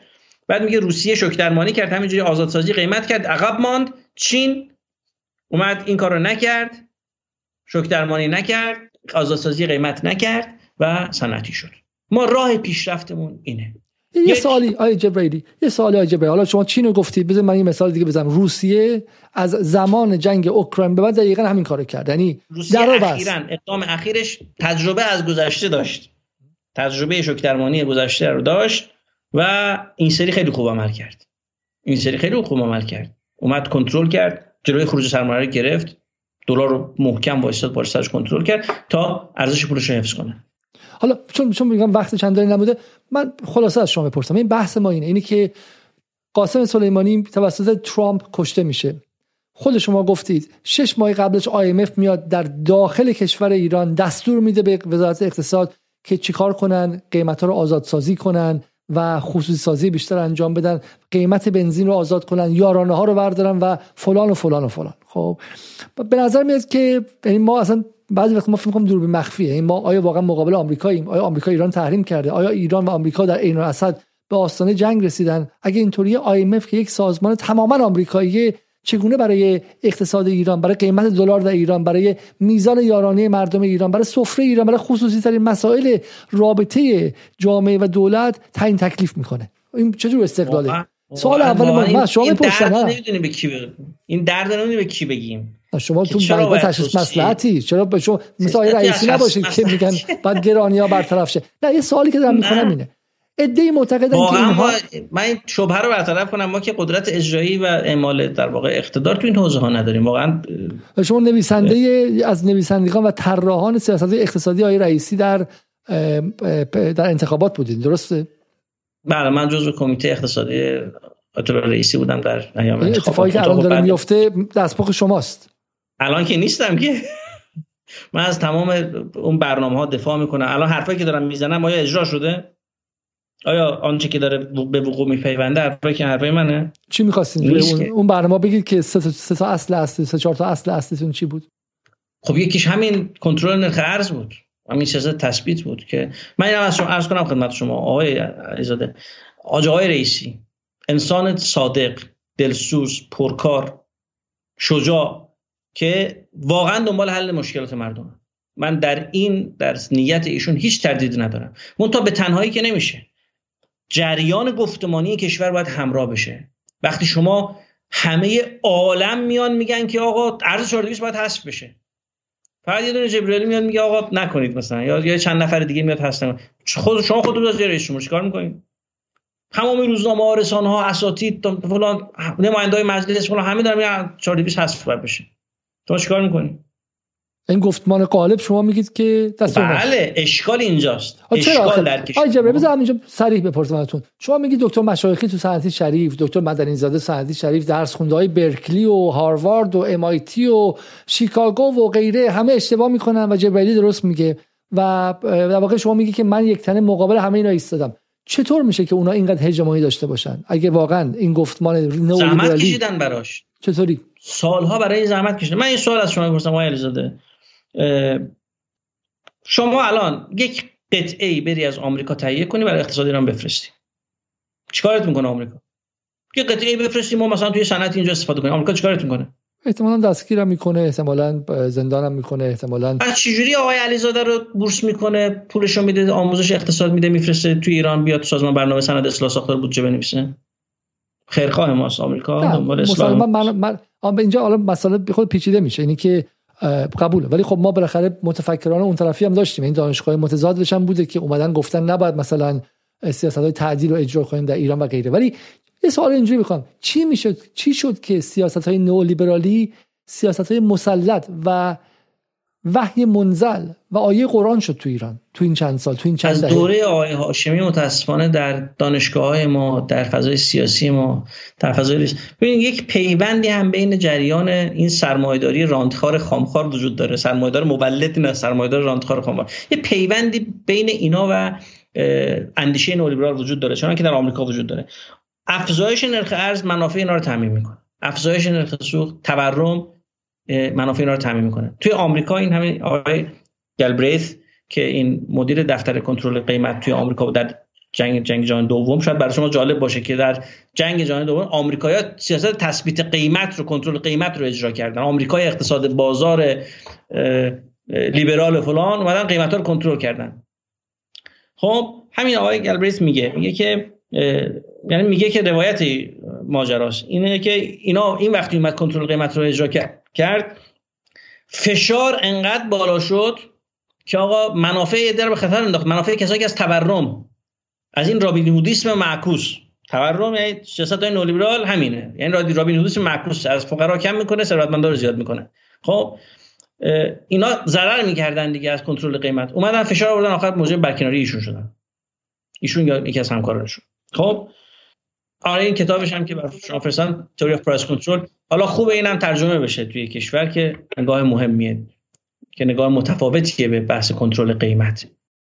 اینجا رو پس واقعا افسانه بازار آزاد در ایران که این روزها هی بیشتر میشه که آقا توی دنیا هیچ جا نیست فقط توی ایران که قیمت رو تثبیت نه اصلا اینجوری نیست. اصلا اینجوری نیست. اتفاقا در تمام کشورهایی که توسعه پیدا کردن. همین انگلیسی که شما هستید در دور جنگ جهانی دوم همین کتاب خانم ایزابلا وبر بحث کرده. میگه انگلیس بعد از جنگ جهانی دوم قیمت ها رو یهو رها نکرد. به تدریج شروع کرد قیمت ها رو آزاد کردن تا عرضه متناسب با تقاضا رشد کنه. اما آمریکا یهو شوک درمانی کرد دچار تورم شد. بعد از جنگ جهانی دوم آمریکا یهو آزاد کرد دچار مشکلات شد. اما انگلیس با آرامی این کار انجام داد و مردم آسیب ندیدن همون همه دغدغه ما مردمه. باید باید یه سال یه سال یه سال حیاتی یه سال حیاتی. من چیزی که از شما می‌فهمم اینه. میگی که سیاست های نیولیبرال کالا کلا ضد مردمی هست اینا رو می‌ذاریم کنار و من حال توصیه می‌کنم که مخاطبان کتاب خود آیه جبرائیلی رو من فقط کتاب شما رو نشون بدم به کتاب جالبی بود. من خودم استفاده کردم. بتونم کتاب شما رو به مخاطب نشون من تو این کتاب نشون دادم دولت و بازار که دارید نشون می‌دید من این نکته بگم. فصل سوم اگر مطالعه بفرمایید این نه دولت و بازار. من توضیح بدم تا شما نشون می‌دید. من تو فصل سوم نشون دادم که نولیبرالیسم ابزار استعمار فرانوه. نشون دادم که چطور در واقع اجرای سیاست های نولیبرال نقش همون اشغال نظامی در دوره استعمار کهن رو ایفا می‌کنه. یعنی آقای علیزاده تو کتاب آوردم.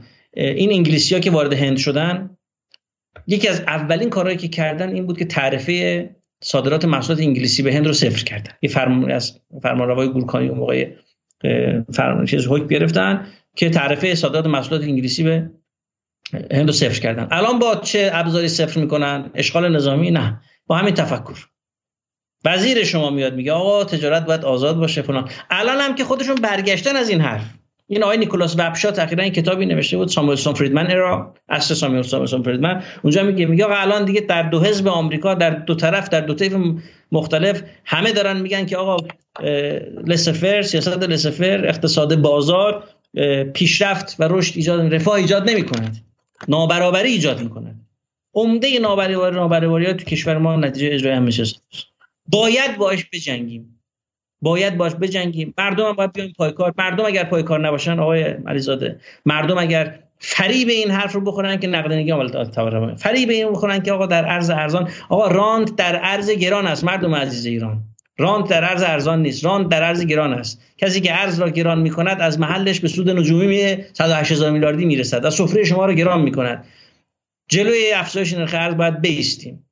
و می توانیم بیستیم ما 80 میلیارد دلار صادرات با نفت داریم 50 میلیارد دلار وارداتمونه. باید وایسیم از 100 درصد پیمان سپاری بشه در اختیار حاکمیت قرار بگیره و به نیازهای ضروری کشور تخصیص پیدا بکنه و با قیمت پایین که من نظرم قیمت 15000 تومان هست. باید با قیمت 15000 تومان و همین 15000 تومان شاخص باشه که مس و فولاد و پتروشیمی اینا که نرخ می‌ذارن همین باشه. آقای علیزاده یه خودرو الان همه یقه خودروسازا رو گرفتن. آقا چرا خودرو گرون شد فلان؟ میگم بابا چرا؟ وقتی آخر زنجیره وایستادی. چرا خودرو چرا نمیگی این خودرو از محل افزایش نرخ ارز فولادی که استفاده می‌کنه چند برابر شده قیمتش؟ فولادی که داره به این ارز میده فولاد میده بر اساس نرخ ارز فولاد قیمت گذاری می‌کنه. توی هر خودرو 14 کیلومتر نزدیک 14 کیلومتر سیم به کار رفته. از چی آقای علیزاده؟ از مس. مس رو بر مبنای چه قیمت گذاری می‌کنن میدن به فولاد به کارخونه خودروسازی مبنای دلار. هر چی دلار بره بعد آه, آه پس چه اتفاقی؟ در واقع ایران ما داریم با دلار زندگی می‌کنیم. یعنی ما شرکت مثل سرچشمه مسش رو به ایران خودرو به قیمت دلار میفروشه. بله. فولادش رو مسش رو پتروشیمیش رو مواد پتروشیمیش رو پلاستیک نه پلاستیک داخل خود رو پلاستیک پلاستیک همه رو به قیمت دلار در محاسبه می‌کنه بهش میاد من میگم آقا خود رو چرا گرون شدی؟ یعنی اگه مخ... اگه مخاطبان ما در جدال که حال طبقه متوسطی هستن اغلبشون و پایینتر بخوان یه شعار اقتصادی داشته باشن برای بهتر شدن وضع اقتصاد اینه که ده قیمت نباشه ارز تثبیت قیمت شه درسته؟ تثبیت قیمت باشه.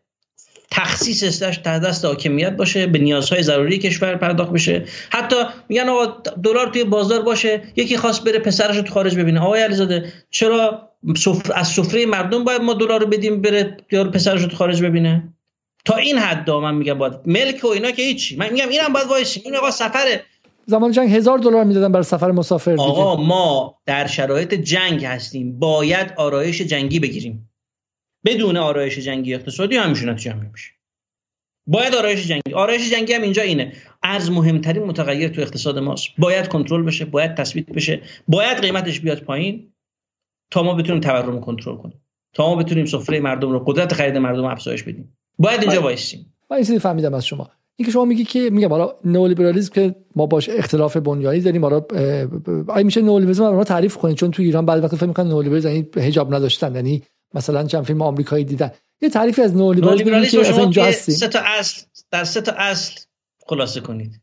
خصوصی سازی به معنی رهاسازی مقررات زدایی و آزاد سازی تجاری مالی و آزاد سازی خصوصی سازی مقررات زدایی آزاد سازی میگه آقا دولت بیاد فریدمن تو کتاب سرمایه‌داری آزادیش میگه میگه دولت بیاد نقش داور رو ایفا کنه. دولت کار دیگه مسئولیت دیگه نداشته باشه.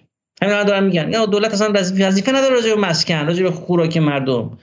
دولت وظیفه نداره. دولت واسه به عنوان داور بازیگران اقتصادی خودشون با هم دیگه رقابت کنن و اقتصاد پیشرفت کنه. کجا کجای دنیا؟ آقای علیزاده همچین با همچین مدلی پیشرفت صورت گرفته. هیچ جای دنیا هیچ کدوم از کشورهای پیشرفته با این مدل پیشرفت نکرده. خود آمریکا و انگلیس که پدران آمریکا همین دولت بازار رو بخونید. فصل دوم فصل دوم دولت بازار من نشون دادم مفصل. این که مال قبله. حالا این مال سال 98 که ما چاپ کردیم. الان همین الان خدمت شما هستم. هفته نامه اکونومیست یکی دو هفته پیش مفصل به این بحث پرداخته بود. دولت آمریکا رفته سراغ سیاست صنعتی. چیزی که برای ما تقبیحش می‌کنن 465 میلیارد دلار یارانه گذاشته برای انرژی ماشینای الکترونیک الکتریکی و سمی کنداکتورها 465 میلیارد دلار یارانه گذاشته دولت آمریکا. آقا مگه وظیفه دولت نیست؟ بکش کنار. همین الان اینشون اینجوریه هم قبلشون اینجوری الان دیدن از تجارت آزاد دارن آسیب می‌بینن میگن آقا ببخشید اشتباه شده. موقع منافعشون اقتضا می‌کرد تجارت آزاد بشه منافعشون اقتضا می‌کرد این سیاست تو کشورهای بدبخت بیچاره اجرا بشه. هی ترویجش کردن. الان میگن آقا ببخشید اصلا دبلیتو هم اشتباه شده. یه سندی هست سند استراتژی امنیت ملی آمریکا برای من تو این کتابخونم دارمش. برای قرن 21 سال 2001 منتشر شده. اون موقع گفته سال تا سال 2025 آمریکا از WTO خارج خواهد شد.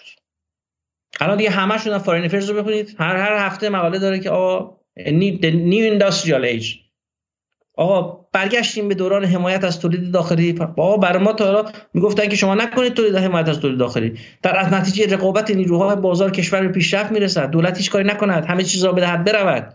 من اینم به شما بگم من مخالف خصوصی نیستم. همینجوری خواستم بهش برسم. همینجا بهش می‌خوام یه یه من بدید پس من بزن تقسیم بندی کنم حرف شما. یک نئولیبرالیسم ابزار استعمار فرانوه. بعد گفته میشه که بعد همه چی آزادسازی شه خصوصی سازی حد اکثری انجام میشه. اگه نشین بدبخت بیچاره میشی.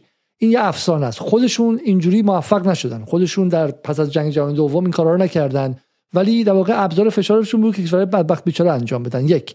دو. تو کشور بدبخت بیچاره تر و جهان سوم هم حالا اگر شما فری ترید یعنی تجارت آزاد داشته باشی یعنی بتونی با آمریکا صادر کنی از آمریکا وارد کنی آزادانه و نیروی کارت هم بتونه بره اونجا کار کنه و برگرده باز معنی میده. ولی زیر کشور تحریمی مثل ایران این کار دیوانگی محضه. درسته؟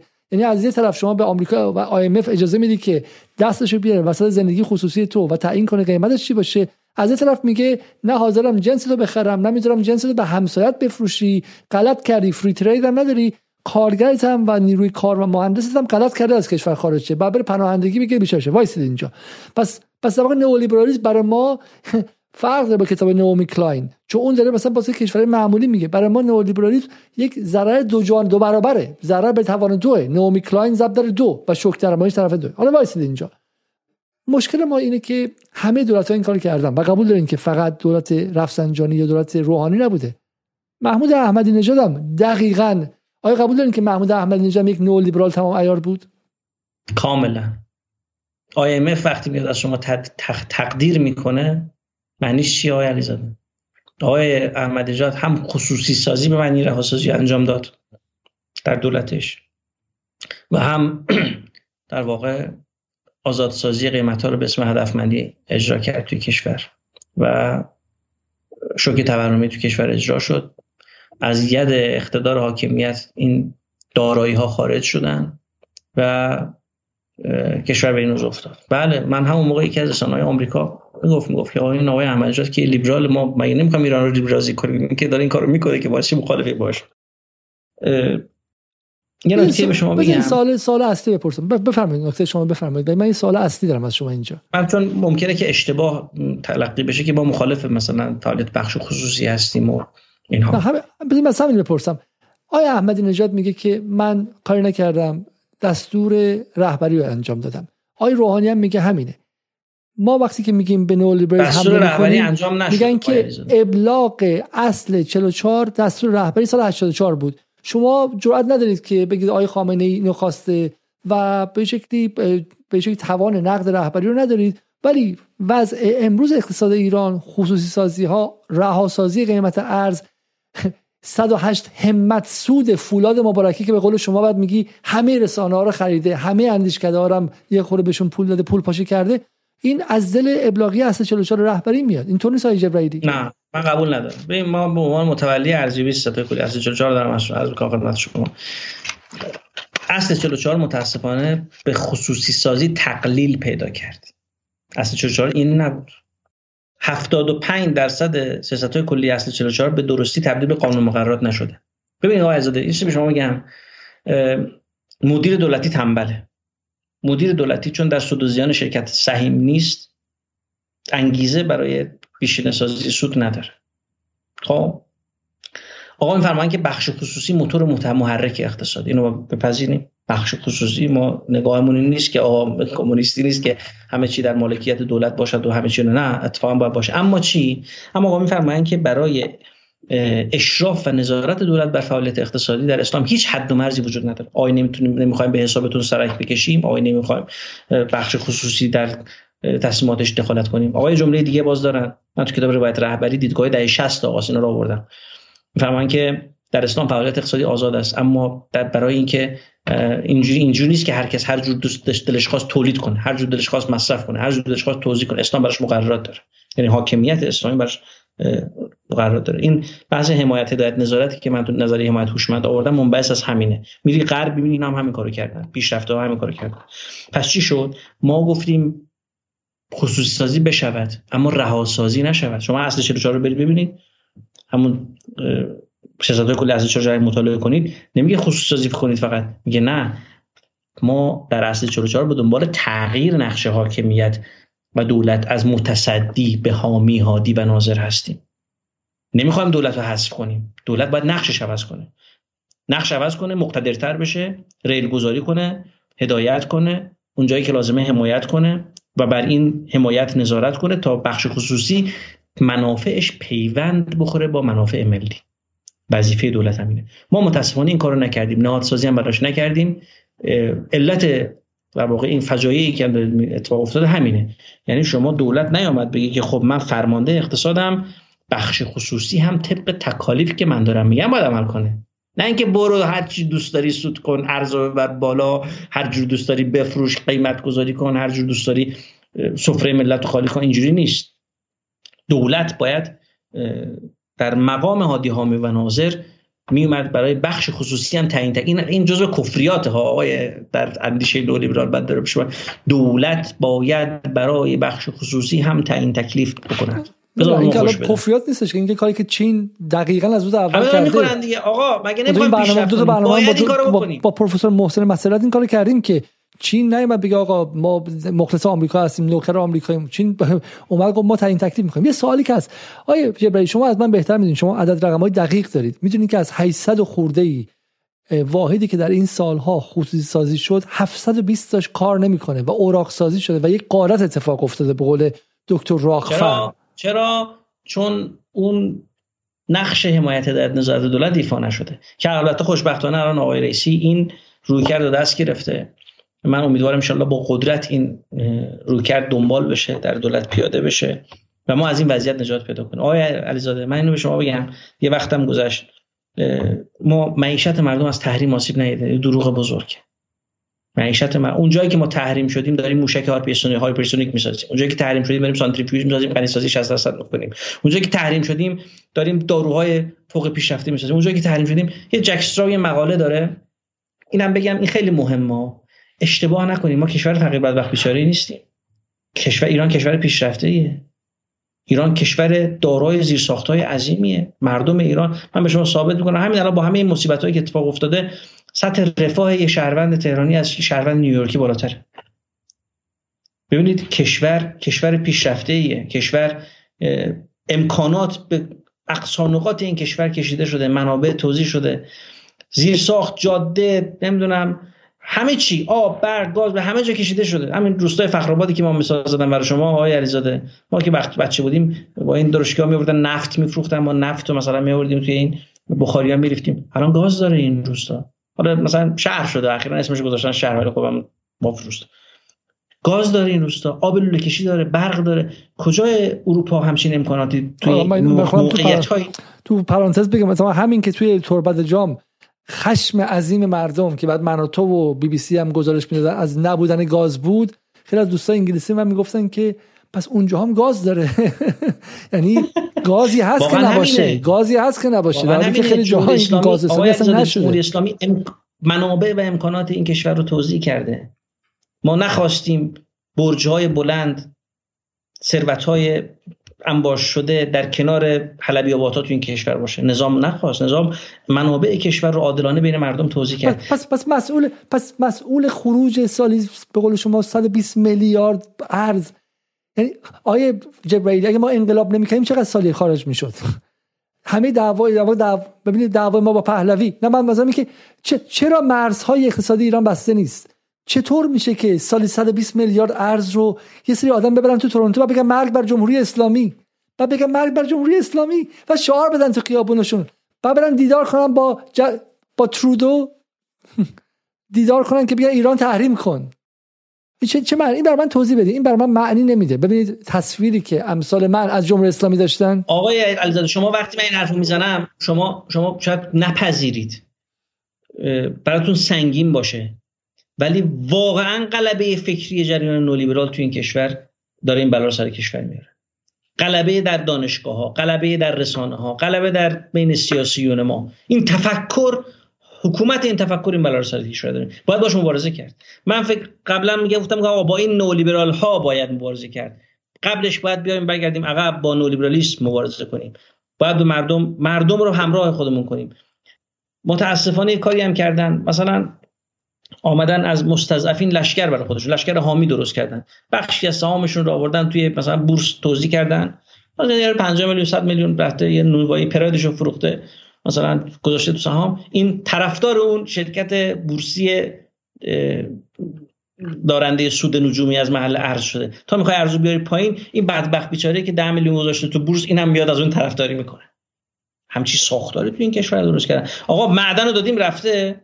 خصوصی کردیم. حالا می‌خوایم بهره مالکانه می‌گیریم میگه ببین بورس میاد پایین بورس بورس میاد قرمز میشه پس از من بهره مالکانه نگیر. ارز رو می‌خوایم گرون کنیم. میگیم ببین این اعتراض می‌کنن مردم بورس میاد اعتراض می‌کنن. همچین بلای سر کشور بردن باید نجات بدیم. و شدنیه. بعد محکم وایسیم فوش بشنویم آقای علیزاده. به خاطر مردم حاج قاسم رفت جانش رو داد. ما که خاک پای حاج قاسم هم نیستیم. آبرومون رو بدیم. وایسیم بجنگیم برای مردم برای سفره مردم بجنگیم تا کشور ما از این واقعا آقای علیزاده. شما نگاه می‌کنیم می‌بینی که مردم ما الان فقط تو سه چهار قلم کالای اساسیشون در رنجن. مسکنشونه خودروشونه غذاشون همین چارتایی که آقای رئیسی به درستی دست گذاشته روش. امیدوارم ان محکم پایسته روش. و بس سلامت اینا هیچ کدوم به تحریم ربط نداره. ارز ارز رو کنترل کنی. این قدرت خرید مردم رو حفظ کنی. مردم ما در آسایش دارن زندگی می‌کنن. یه لحظه سوالی از شما بخوام. آقای جبرائیل عزیز. ببین تصویری که بخوام من میگم من غیر خودی نظام خب شما بالاخره به من اعتماد کردید من تو این برنامه بالاخره ولی تصویری که ما داشتیم تو دوره دانشجویی زیر سیطره فکری و هژمونی و سلطه اصلاح طلبها این بود که خیلی خوب لولو خورخورن. فارس و کیهان و جبرائیلی همون که دانشجو یه جمله مثلا منتقدانه بگه شبانه میریزن از بالا پشت با هلیکوپتر می‌گیرن می‌برن. و خود نظام هم تصویری که از اقتدار خودش می‌خواد بده گاندوی که همه چیز زیر نظره. سوالی که ما به اقتصاد که می‌رسیم 120 میلیارد گلفتی میره این ور اون ور خوب و به عبارتی به نظر میاد که ما هنوز نتونستیم حکمرانی ملی و مستقل برای اقتصاد برای مسئله ارزی برای مسئله مالی داشته باشیم خب. یعنی ما آمریکا رو در جنگ سخت شکست میدیم بچه‌هامون کشته میشن شهید میشن چم سلیمانیمون اونجوری ترور میشه. و به اقتصاد که می‌رسه ما هنوز میشه گفت تا حدی مستعمره هستیم. متاسفم که بگم که ما هنوز از در اقتصاد و فرهنگ به استقلال نرسیدیم. در سیاست به استقلال رسیدیم. در این فرمایش آغاز داد یعنی مال چند دهه پیش البته جدید نیست. متاسفانه ما هنوز در فرهنگ و اقتصاد به استقلال نرسیم باید مستقل بشیم. چاره جز استقلال نداریم. حالا راهش چیه؟ به استقلالی. مردم رفتن از روحانی ما می‌گفتیم غربگرا غربگرایان غربگرایان. الان رفتن از روحانی به رئیسی و رئیسی میگه که ریل کلی اقتصادی من وقتی نگاه می‌کنیم همونه. ما از آقای رئیسی دفاع می‌کنیم همزمان هم دفاع می‌کنیم معتقدیم که چرخش به شرق رئیسی در اقتصاد در سیاست خارجی اتفاق مهمی بوده. ما معتقدیم که غربگرایان کشور رو 8 سال گروگان گرفتن گروگان گرفتن یعنی بعدا در تاریخ خواهند نوشت. و این از این گروگانگیری آزاد کرده. اما در اقتصاد ریل همون ریل روحانی است. قبول دارید شما جبرائیلی در اقتصاد هم بذار من تفکیک کنم. در اقتصاد هم اتفاقات بزرگی داره میفته در اقتصاد هم پروژه های بزرگی داره اتفاق میفته برای افزایش صادرات کشور ارتباط با همسایگان وابسته وابستگی ها خیلی داره اتفاقات بزرگ میفته منتها این پروژه های بزرگ تو سفره مردم که اثر نداره که. اون روحانی رو که ول کرده بود. آقای رئیسی محکم وایساده داره تو کشور داره کار می‌کنه. خب؟ اما من میگم آقا وقتی شما سفرت داره آسیب می‌بینه اون کار بزرگر هم دیگه نمی‌بینه. سفرت وقتی آسیب ببینه حالا چقدر هی کارخونه افتتاح بشه پالشگاه افتتاح بشه چی بشه؟ آقا من سفرم من میگم اگر ماشاءالله از این ریل نولیبرالیسم در زمینه معیشت مردم که متصل به نرخ ارز و نرخ سوخت این دوتا رو وایسیم و معیشت مردم ازش محافظت کنیم کشور که با سرعت زیادی ایران در حال پیشرفت. والله بالله تعالی من که آمار و ارقام دستمه دارم می‌بینم که این کشور با سرعت بسیار زیادی در حال پیشرفته. شما هر شب اخبار شبی نیست که شاید شبی نیست اقراق باشه. مثلا دو سه شبی یک بار نیست که یه دستاورد بزرگ در حوزه علم و دانش و فناوری تو این کشور ارائه نشه. ما مشکل نداریم. علم داره پیش میره ساختار داره توسعه پیدا می‌کنه. اون چی که داره آسیب می‌زنه به ما که به نظر من نقشه دشمنه و هدف تحریم همین بود و با تحریم نتونستن و ما متاسفانه با سیاست‌های نولیبرال داریم کار می‌کنیم سفره مردم. یعنی آمریکا می‌خواست تحریم کنه ما رو تجارت خارجی ما رو صفر کنه مردم گشنه بشن بزن تو خیابون علیه حاکمیت بشورن جمهوری اسلامی سرنگون کنه. تحریم نتوانست آقای علیزاده این کارو بکنه تحریم نتوانست تجارت خارجی ایران صفر کنه. ما داریم نفت میفروشیم. داریم تجارت خارجی غیر نفتی 50 میلیارد دلار در سالی داریم. و تجارت ما رو نتونستن آسیب بهش بزنن. اما با سیاست های نولیبرال اومدن به معیشت مردم آسیب زدن. باید از این سیاست فاصله بگیریم تا از این بحران عبور کنیم و پیروز بشیم. انشالله پیروز خواهیم شد. بسیار خوب. شما یه نکته خیلی مهمی گفتید. گفتید که فقط این نیستش که بگیم که از فردا ریل عوض میشه که هر دولتی میاد میگه. گفتید که اینها یه سری زینف دارن. یه سری آدم دارن می‌برن. یعنی 108 همت برای فولاد مبارکی در یک سال یعنی یه دولت درسته معادل کشور کوچیک آفریقایی درآمد فولاد مبارکه است. برای همین که تو اصفهان می‌تونه تعیین کنه که زاینده رود قطع شه زاینده بیاد بره آب کجا بره مردم چقدر سموم تشکر کنه صاحب صاحب اونجاست. خب دولت مرکزی زمان ناصرالدین شاه توی قاجار والی اصفهان تعیین می‌کرد. الان فولاد تعیین می‌کنه که چه اتفاقی در اصفهان بیفته. و این نیازمند جنگه. این نیستش که آقای رئیسی فردا بخشنامه بده کوچیک بنویسه که سیاست های نئولیبرالی در ایران تمام شود. زینفان اربدهشون میره بالا خیابونا رو شلوغ می‌کنن به اسم زن زندگی آزادی به اسم زن زندگی آزادی فرد به اسم کوده شما درسته. حرف شما درسته. رو دوم اینا پا بذاری اینا که منافع دارن. شاید من این حرف رو زدم اینجا. فردا شروع کنم. خلاصه ما هم زدن دیگه. به انواع مختلف. پنهان و پیدا ما رو می‌زنن حذف می‌کنن اجازه اثرگذاری نمیدن. روش های مختلفی دارن دیگه. حالا سوال اینه که آقای رئیسی آیا آیا رئیسی اراده این مبارزه رو داره؟ چون این مبارزه می‌خواد. من مبارزه مردم می‌خواد من, من, مردم قول من مردم در واقع می‌تونم شفاف از طرف من اینو بپذیرید از من که آقای رئیسی اراده اینو داره. یعنی در در ایشون شجاعت و اراده این کارو دیدم. منتها میگه من به اتقام برسم من این کارو می‌کنم. و من معتقدم خواهد کرد ان یعنی نیت خالصانه آقای رئیسی مردمی بودن آقای رئیسی صداقت و صمیمیت و در واقع این خصالی که آقای رئیسی داره چیزی که من دارم حداقل چیزی که ما میشنویم میگه آقای رئیسی از نظر اقتصادی با آقای میرکاظمی اعتقاد عجیبی داره. و آقای میرکاظمی تا این لحظه سیاستاش خیلی شفاف خیلی نولیبرالی بوده درسته؟ این منظورم که نه و شاکله دولت شاکله دولت آقای رئیسی آقای خاندوزی که باز یه نگاهی مثلا به شکلی منتقد نئولیبرال آقای محسن رضایی است که قرار بود در جدال مهمان باشه متاسفانه نشد. با آقای میرکاظمی هستن. اینها خب آقای مخبر خودشون اینا بالاخره سیاست های مشخص نئولیبرالی دارن. به این بحث بحث حذف یارانا و هدفمندی یارانا که پارسال آغاز شده جبرائیلی شوخی نیستش که ما الان بگیم خب خدا رو شکر ان که حل شه. معیشت مردم در این سال این به نظر میاد آقای جبرائیلی یه خطر من فقط بگم. یه بازی با آتش داره انجام میشه. چون در حالی که دشمن اونور به شدت کمین کرده. این بحث زن زندگی آزادی که ما صد روزم از زندگی خودمون و از خانوادهمون گذاشتیم که روش بیایم و کمک کنیم به یه دفاع رسانه‌ای درست کنیم هیچ خواهد بود در مقابل نقشه که کشیدن برای معیشت فرودستان. خب و... نمی‌ذاریم اگر مردم همراهی کنن اگه مردم همراهی کنن اگر نخبگانی که چه همراهی برنامه... از مردم چه همراهی می‌خواین شما؟ اجازه ندن این دروغ ها درباره اینکه علت نمی‌دونم ارز نقدینگی اجازه ندن رهاسازی ها تبدیل به گفتمان تو کشور بشه. همین بچه‌ای که دارن این مردمی که عزیز که دارن این برنامه رو دارن می‌بینن بیان چهار تا کتاب بخونن. ببینن برن تجربه این شوک درمانی رو بخونن. برن همین کتابی که گفتم شروع کنن بخونن با سواد بشن. مردم اگر آگاه بشن آقای عزیز ما هیچ وقت از آگاهی مردم ضرر نمی‌کنیم. یعنی الان یه کاری کردن بری از بقالی هم بپرسیم میگه علت تورم چیه میگه که نقدینگی دیگه. میگه آقا چجوری نقدینگی؟ یعنی همچین کاری با مردم ما کردن. همچین کاری کردن. آقا فساد دیگه. الان الان راه افتادن. من دیروز بود امروز بود از میدون ولی از می‌شدم. بزرگ. ببخشید میدون هفته تیر. بزرگ اونجا زده. گاز را درست مصرف کنید. مصرف سرانه مصرف ایران پنج برابر دنیاست. این یعنی چی؟ یعنی چیکار کنیم؟ خود چیکار کنیم پنج برابر دنیا؟ این مردم اسرافکار ایران. گرون می‌کنیم تا شما مردم اسرافکار پرهیزکار بشید.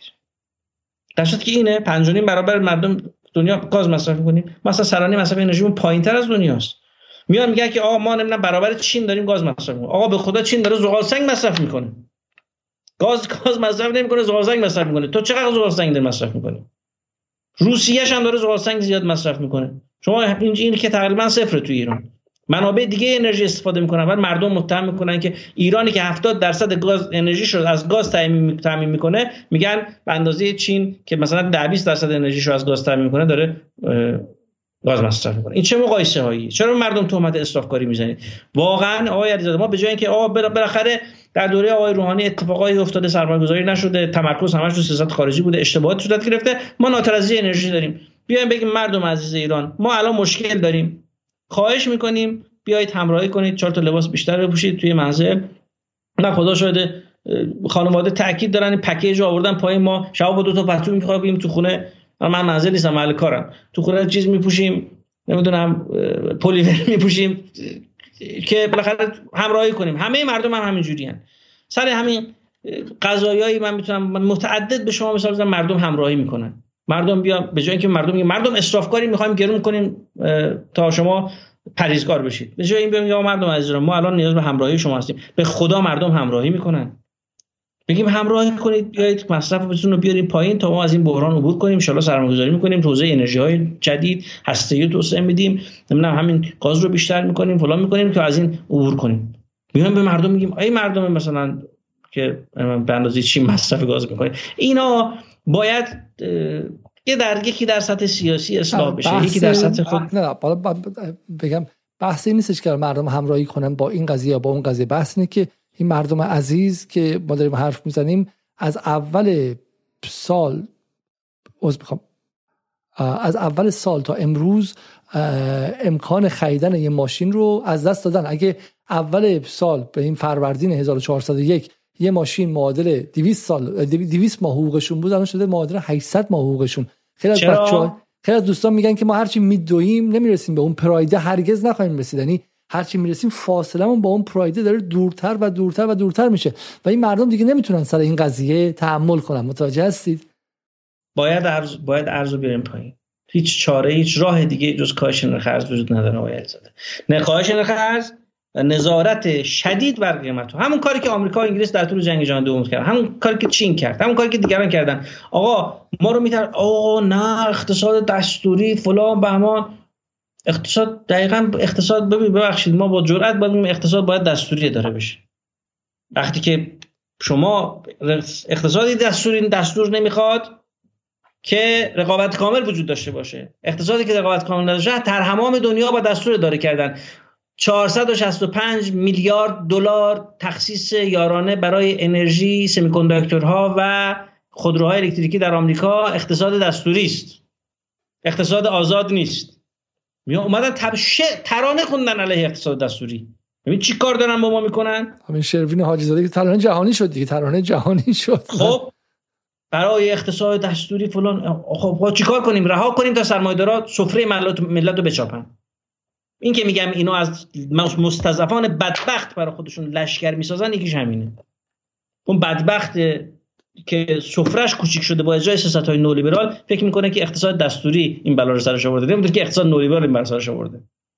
بعد با اون بجنگه اشتباهی آدرس میدم میگم برو اینجا به نفع من بجنگ این هنر ایدولوژی ایدولوژی می‌تونه ایدولوژی کاذب می‌تونه همینه. در به مردم کاری کنه که بر خلاف منافع خودشون کار کنن. الان ببینید ایرانی ها رو بخشیشون رو کاری کرده که خواهان تحریم اقتصادی شن یعنی از این ایدولوژی کاذب که نشون میده دیگه.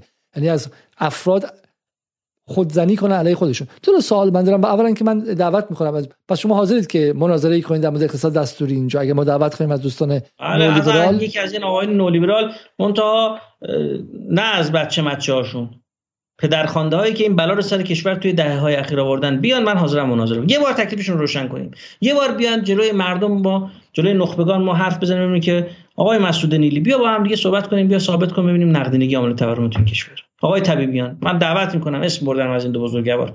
آقای غنی نژاد بیاید اینجا همین این برنامه من دعوت می‌کنم بیاید مناظره کنیم. که این بلا رو شما سر این کشور آوردید. تفکر شما این بلا رو سر کشور با هم دیگه صحبت کنیم جلو مردم ببینیم که تو این کشور یارانه پنهان داره پرداخت میشه. ببینیم تو این کشور نقدینگی عامل تورمه. ببینیم تو این کشور نقدینگی کجا میره. چجوری نابرابری ایجاد می‌کنه. با عدد و رقم بشیم حرف بزنیم. در مرعا و منظر ملت بشیم حرف بزنیم تا ثابت بشه.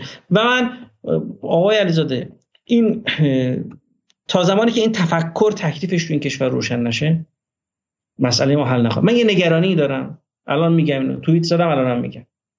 ببینید شیلی پس از دهه ها اجرای سیاست های نولیبرال که مردم دیگه له شدن زیر فقر و نابرابری پناه برد به آغوش کمونیسم. و میترسم از اون روزی که اگر ما از این مسیر بر نگردیم کمونیسم تو این کشور احیا بشه. کمونیسم الان که الان که تنها آلترناتیو جمهوری اسلامی اون که خارج نشستن نئولیبرالیسم بیشتره. مسیح النجاد رضا پهلوی و حامد اسماعیلیون اگر بیان تازه موفق خواهند شد نئولیبرالیسم رو در ده کنن برای همین که حالا بله دیگه. اون که هیچ اون سر جای خودش. اون که سر جای خودش.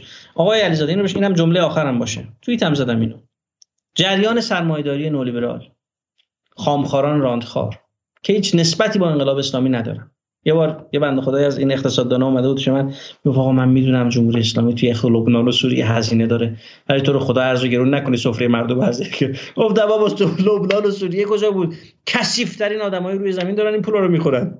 هیچ نسبتی هیچ ارادتی به انقلاب اسلامی بلکه به خدا پیغمبرش هم ندارن. این جریان سرمایه‌داری راندخار و خامخوار یقین داره آقای علیزاده که پس از جمهوری اسلامی خدا اون روز نیاره که من نخواهم بود اگر جمهوری اسلامی ما تا آخر تا آخرین نفس جمهوری اسلامی چون به تعبیر آقا ایران رو از حازمه غرب نجات داره و ما جونمون هم بهش میدیم.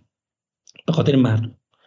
یقین داره که پس از جمهوری اسلامی خواهد توانست همین تعبیری که شما گفتید. این مردم بدبخت و صد برابر وحشیانه تر بچاپه. یقین داره. مثل یلسینه این بعد از فروپاشی شوروی تازه وارد یلسینیزم میشین شما. اقتصاد و سیاست این کشور یقین داره که خواهد افتاد. دست خودش خودش مثل آمریکا مثل جای دیگه که سرمایه‌داری حاکمه و این ملت فقیر بدبخت رو ببخشید ملت رو فقیرتر و بدبختتر خواهد کرد. یقین داره. الان که داره به سفره مردم میتازه فردا بدتر خواهد تاخت. به خاطر همین دنبال اینه که جمهوری اسلامی نباشه. جمهوری اسلامی به عنوان آخرین ملجع و پناه مستضعفان که داره ازشون دفاع می‌کنه میگه اینم بزنم کنار این مردم رو وحشیانه تر بشه و ما باید مقاومت کنیم. یعنی همون تعبیر آج قاسم جمهوری اسلامی حرمه و باید ازش دفاع کرد. باید ازش دفاع کرد باید ایستاد. منتها باید اصلاح کرد. این تفکر رو که غالب شده تو این کشور محصول دهه هاست آقای علیزاده. تفکر نولیبرال حاکم شدنش در دانشگاه های ما در رسانه های ما. الان همینجوری دارن پاش می‌کنن مطالب فلان به این محصول یکی دو روز نیست که با یکی دو روز بشه جمع کرد. باید مردم همراهی کنن. مردم همراهی مردم آگاه شدن مردم. وقتی برمیداری فلان روزنامه رو می‌خونی که داره میگه نمی‌دونم باید مردم بخندن. بگن این چرت و پرت داره میگه. با باید به این روز برسیم. شما هم نقش دارید رسانه هم نقش دارن. یه چیزی. این توییت شما مال دسامبر سال گذشته است. یعنی مال آذر 1400 میگی حذف ارز 4200 و افزایش قیمت بنزین را یک توطئه تمام عیار علیه آیت الله رئیسی می‌دانم. چنانکه فردای فاجعه آبان 98 خبری و سخنی از بچه های شیکاگو که اردیبهشت 98 به اتفاق IMF شوک در مورد طراحی کردن نبود این باری چنین خواهد شد و انگشت اتهام به سمت رئیس جمهور نشانه خواهد رفت. نشد. خداوکیلی نشد. خداوکیلی همین الان آقای رئیسی رو متهم نکردن. همه کاسوکوزا رو سر رئیس جمهور نشکستن. این توییت من دلسوزانه بود یا نبود؟ این توییت من اصلا دلسوزی بود. این تهدید رو الان دارم دوباره هشدار میدم که انشالله نخواهد شد. این اتفاق نخواهد دنبال رو افتادم بنزین رو گرون کنیم. فلان کنیم. اصلا این اتفاق انشالله نخواهد افتاد. من این قول رو به مردم میدم که من تا پای جان وای میستم که اجازه ندم. تا حتی خودم دیگه که این اتفاق 98 دوباره تو این کشور تکرار بشه. نباید اجازه بدیم.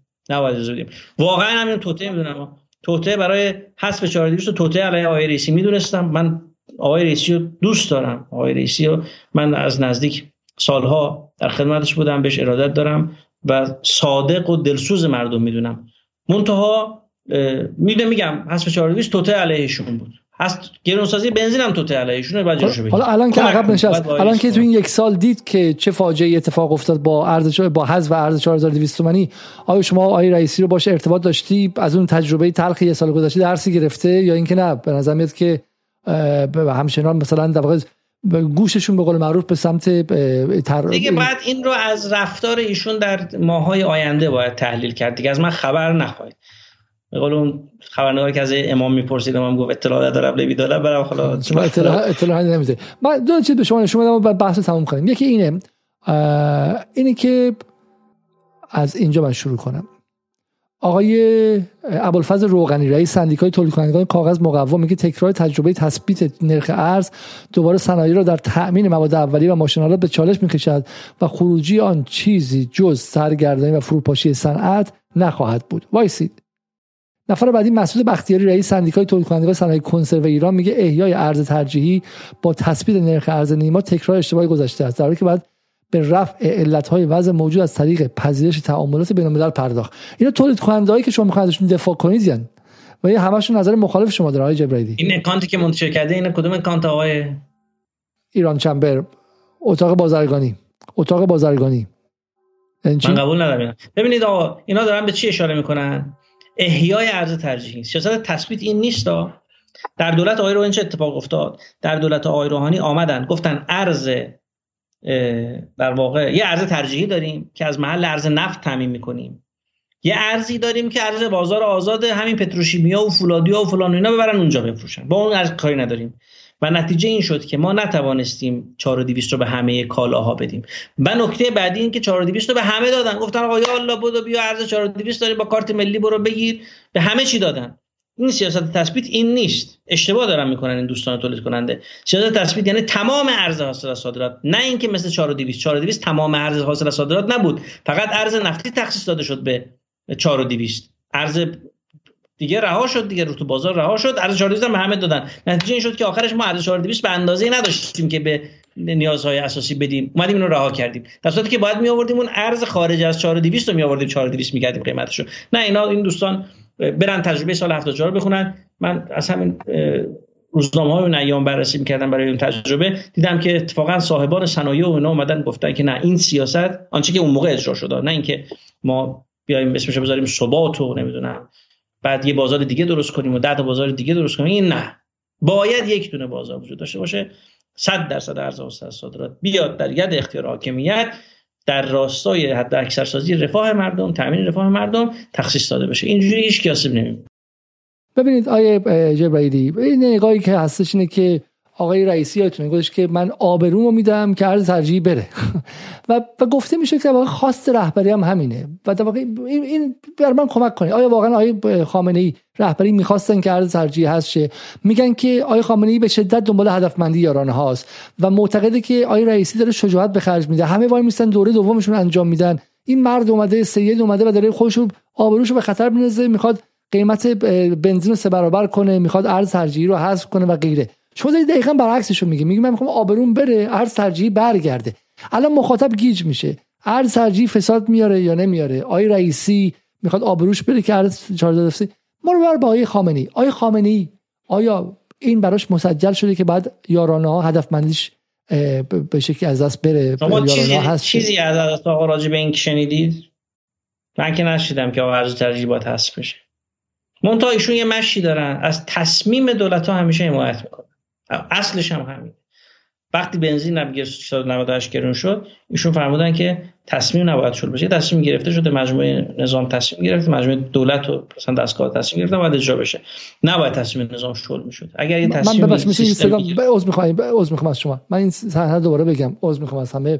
من حرف این بود که آقای رئیسی اینجا گفتن که من آبروم بره که ارز ترجیح حذف شه و خیلی گفتن که آقای رئیسی از خود شجاعت به که همون دوره اول بیاد و بیاد و به شکلی هدفمندی یاران رو انجام بده. و خیلی میگن که این خواسته رهبری هم هستش. و آقای جبری داره در این جواب میده که آیا حذف ارز ترجیحی و به شکلی حذف یارانه ها و رساندن قیمت بنزین به فوب خلیج فارس و غیره خواسته آقای خامنی و رهبری هست نه؟ سال آخر. نه جوابش خیره دیگه. من که چیزی ازشون ندیدم که در این راستا. یعنی اونایی که ادعا می‌کنن نمی‌تونن سند بیارن که ایشون دنبال این چیزه. من یک کلمه راجع از 4200 یا افزایش قیمت بنزین سال 98 یک کلمه بیاره که ایشون گفته باشه این کارو بکنید. آقا فرمودن همیشه فرمودن من حرفام علنی می‌زنم.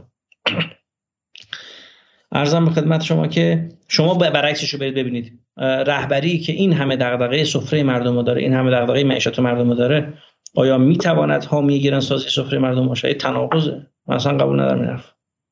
بسیار خوب. حالا ما اولا که شما گفتین که آگاه سازی مردم درباره سیاست های نولیبرالی یک از قدم های اول یک از مسائل مهمی که ما داریم مسائل متعدد یعنی این بحث نولیبرالی یه شبه اتفاق نیفتاده در عرض سی سی و پنج سال این در ذهن مردم انجام شده به واسطه دکتراهای هاروارد و امایتی و برکلی و غیره. ترجمه نه ده ها بلکه نه ها بلکه هزاران کتاب و رفتنشون تو سیلابس درس بچه های دانشجو در دانشگاه تهران و شریف و بقیه جنبه جاهای اقتصادی و رفتن در اتاق فکرها و تبدیل شدن به یک وحی منزلی که به شکلی چه اصولگرا چه اصلاح طلب چه روحانی چی همشون بهش معتقد باشن. برای ما این بحث بحث طولانیه. می‌خوام ازتون قول بگیرم که بالا حداقل در توضیح این سیاست های نئولیبرالی ما رو همراه کنید در برنامه بعدی در حالا در روزهای آینده. چون مثلا بحث یاران پنهان خودش یک بحث خیلی مهمه. بحث استقلال بانک مرکزی که الان داره گفته میشه که بانک مرکزی خصوصی بشه و مستقلش از دولت خودش به نظر ما میاد که آغاز تشدید سیاست نئولیبرالیه. بحث قاچاق هم یعنی امشب سوالای خیلی متعددی مخاطبان مطرح کردن که شما چه می‌خواید؟ مقابل قاچاق بیستی اصلا ممکن هست ممکن نیست و این باعث میشه که بیشتر قاچاق شه و یه فساد بیشتری شه.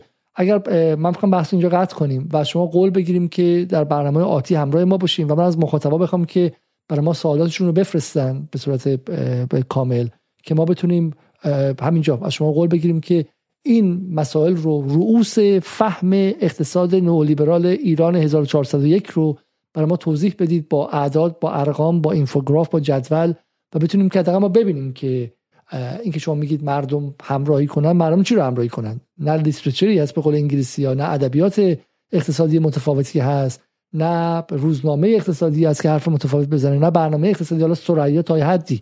ولی خیلی خیلی اندک و خیلی در محاق هستن. و همین از شما تقاضا می‌کنم که حالا همین آب باریکه رو به ما بدید سعی می‌کنیم که چند تا برنامه دیگه هم خدمت شما باشیم و همین بحثایی که فرمودید رو بحث کنیم. اون یه جمله راجع به قاچاق بگم دیگه. دیر وقت مزاحم مردم نشیم.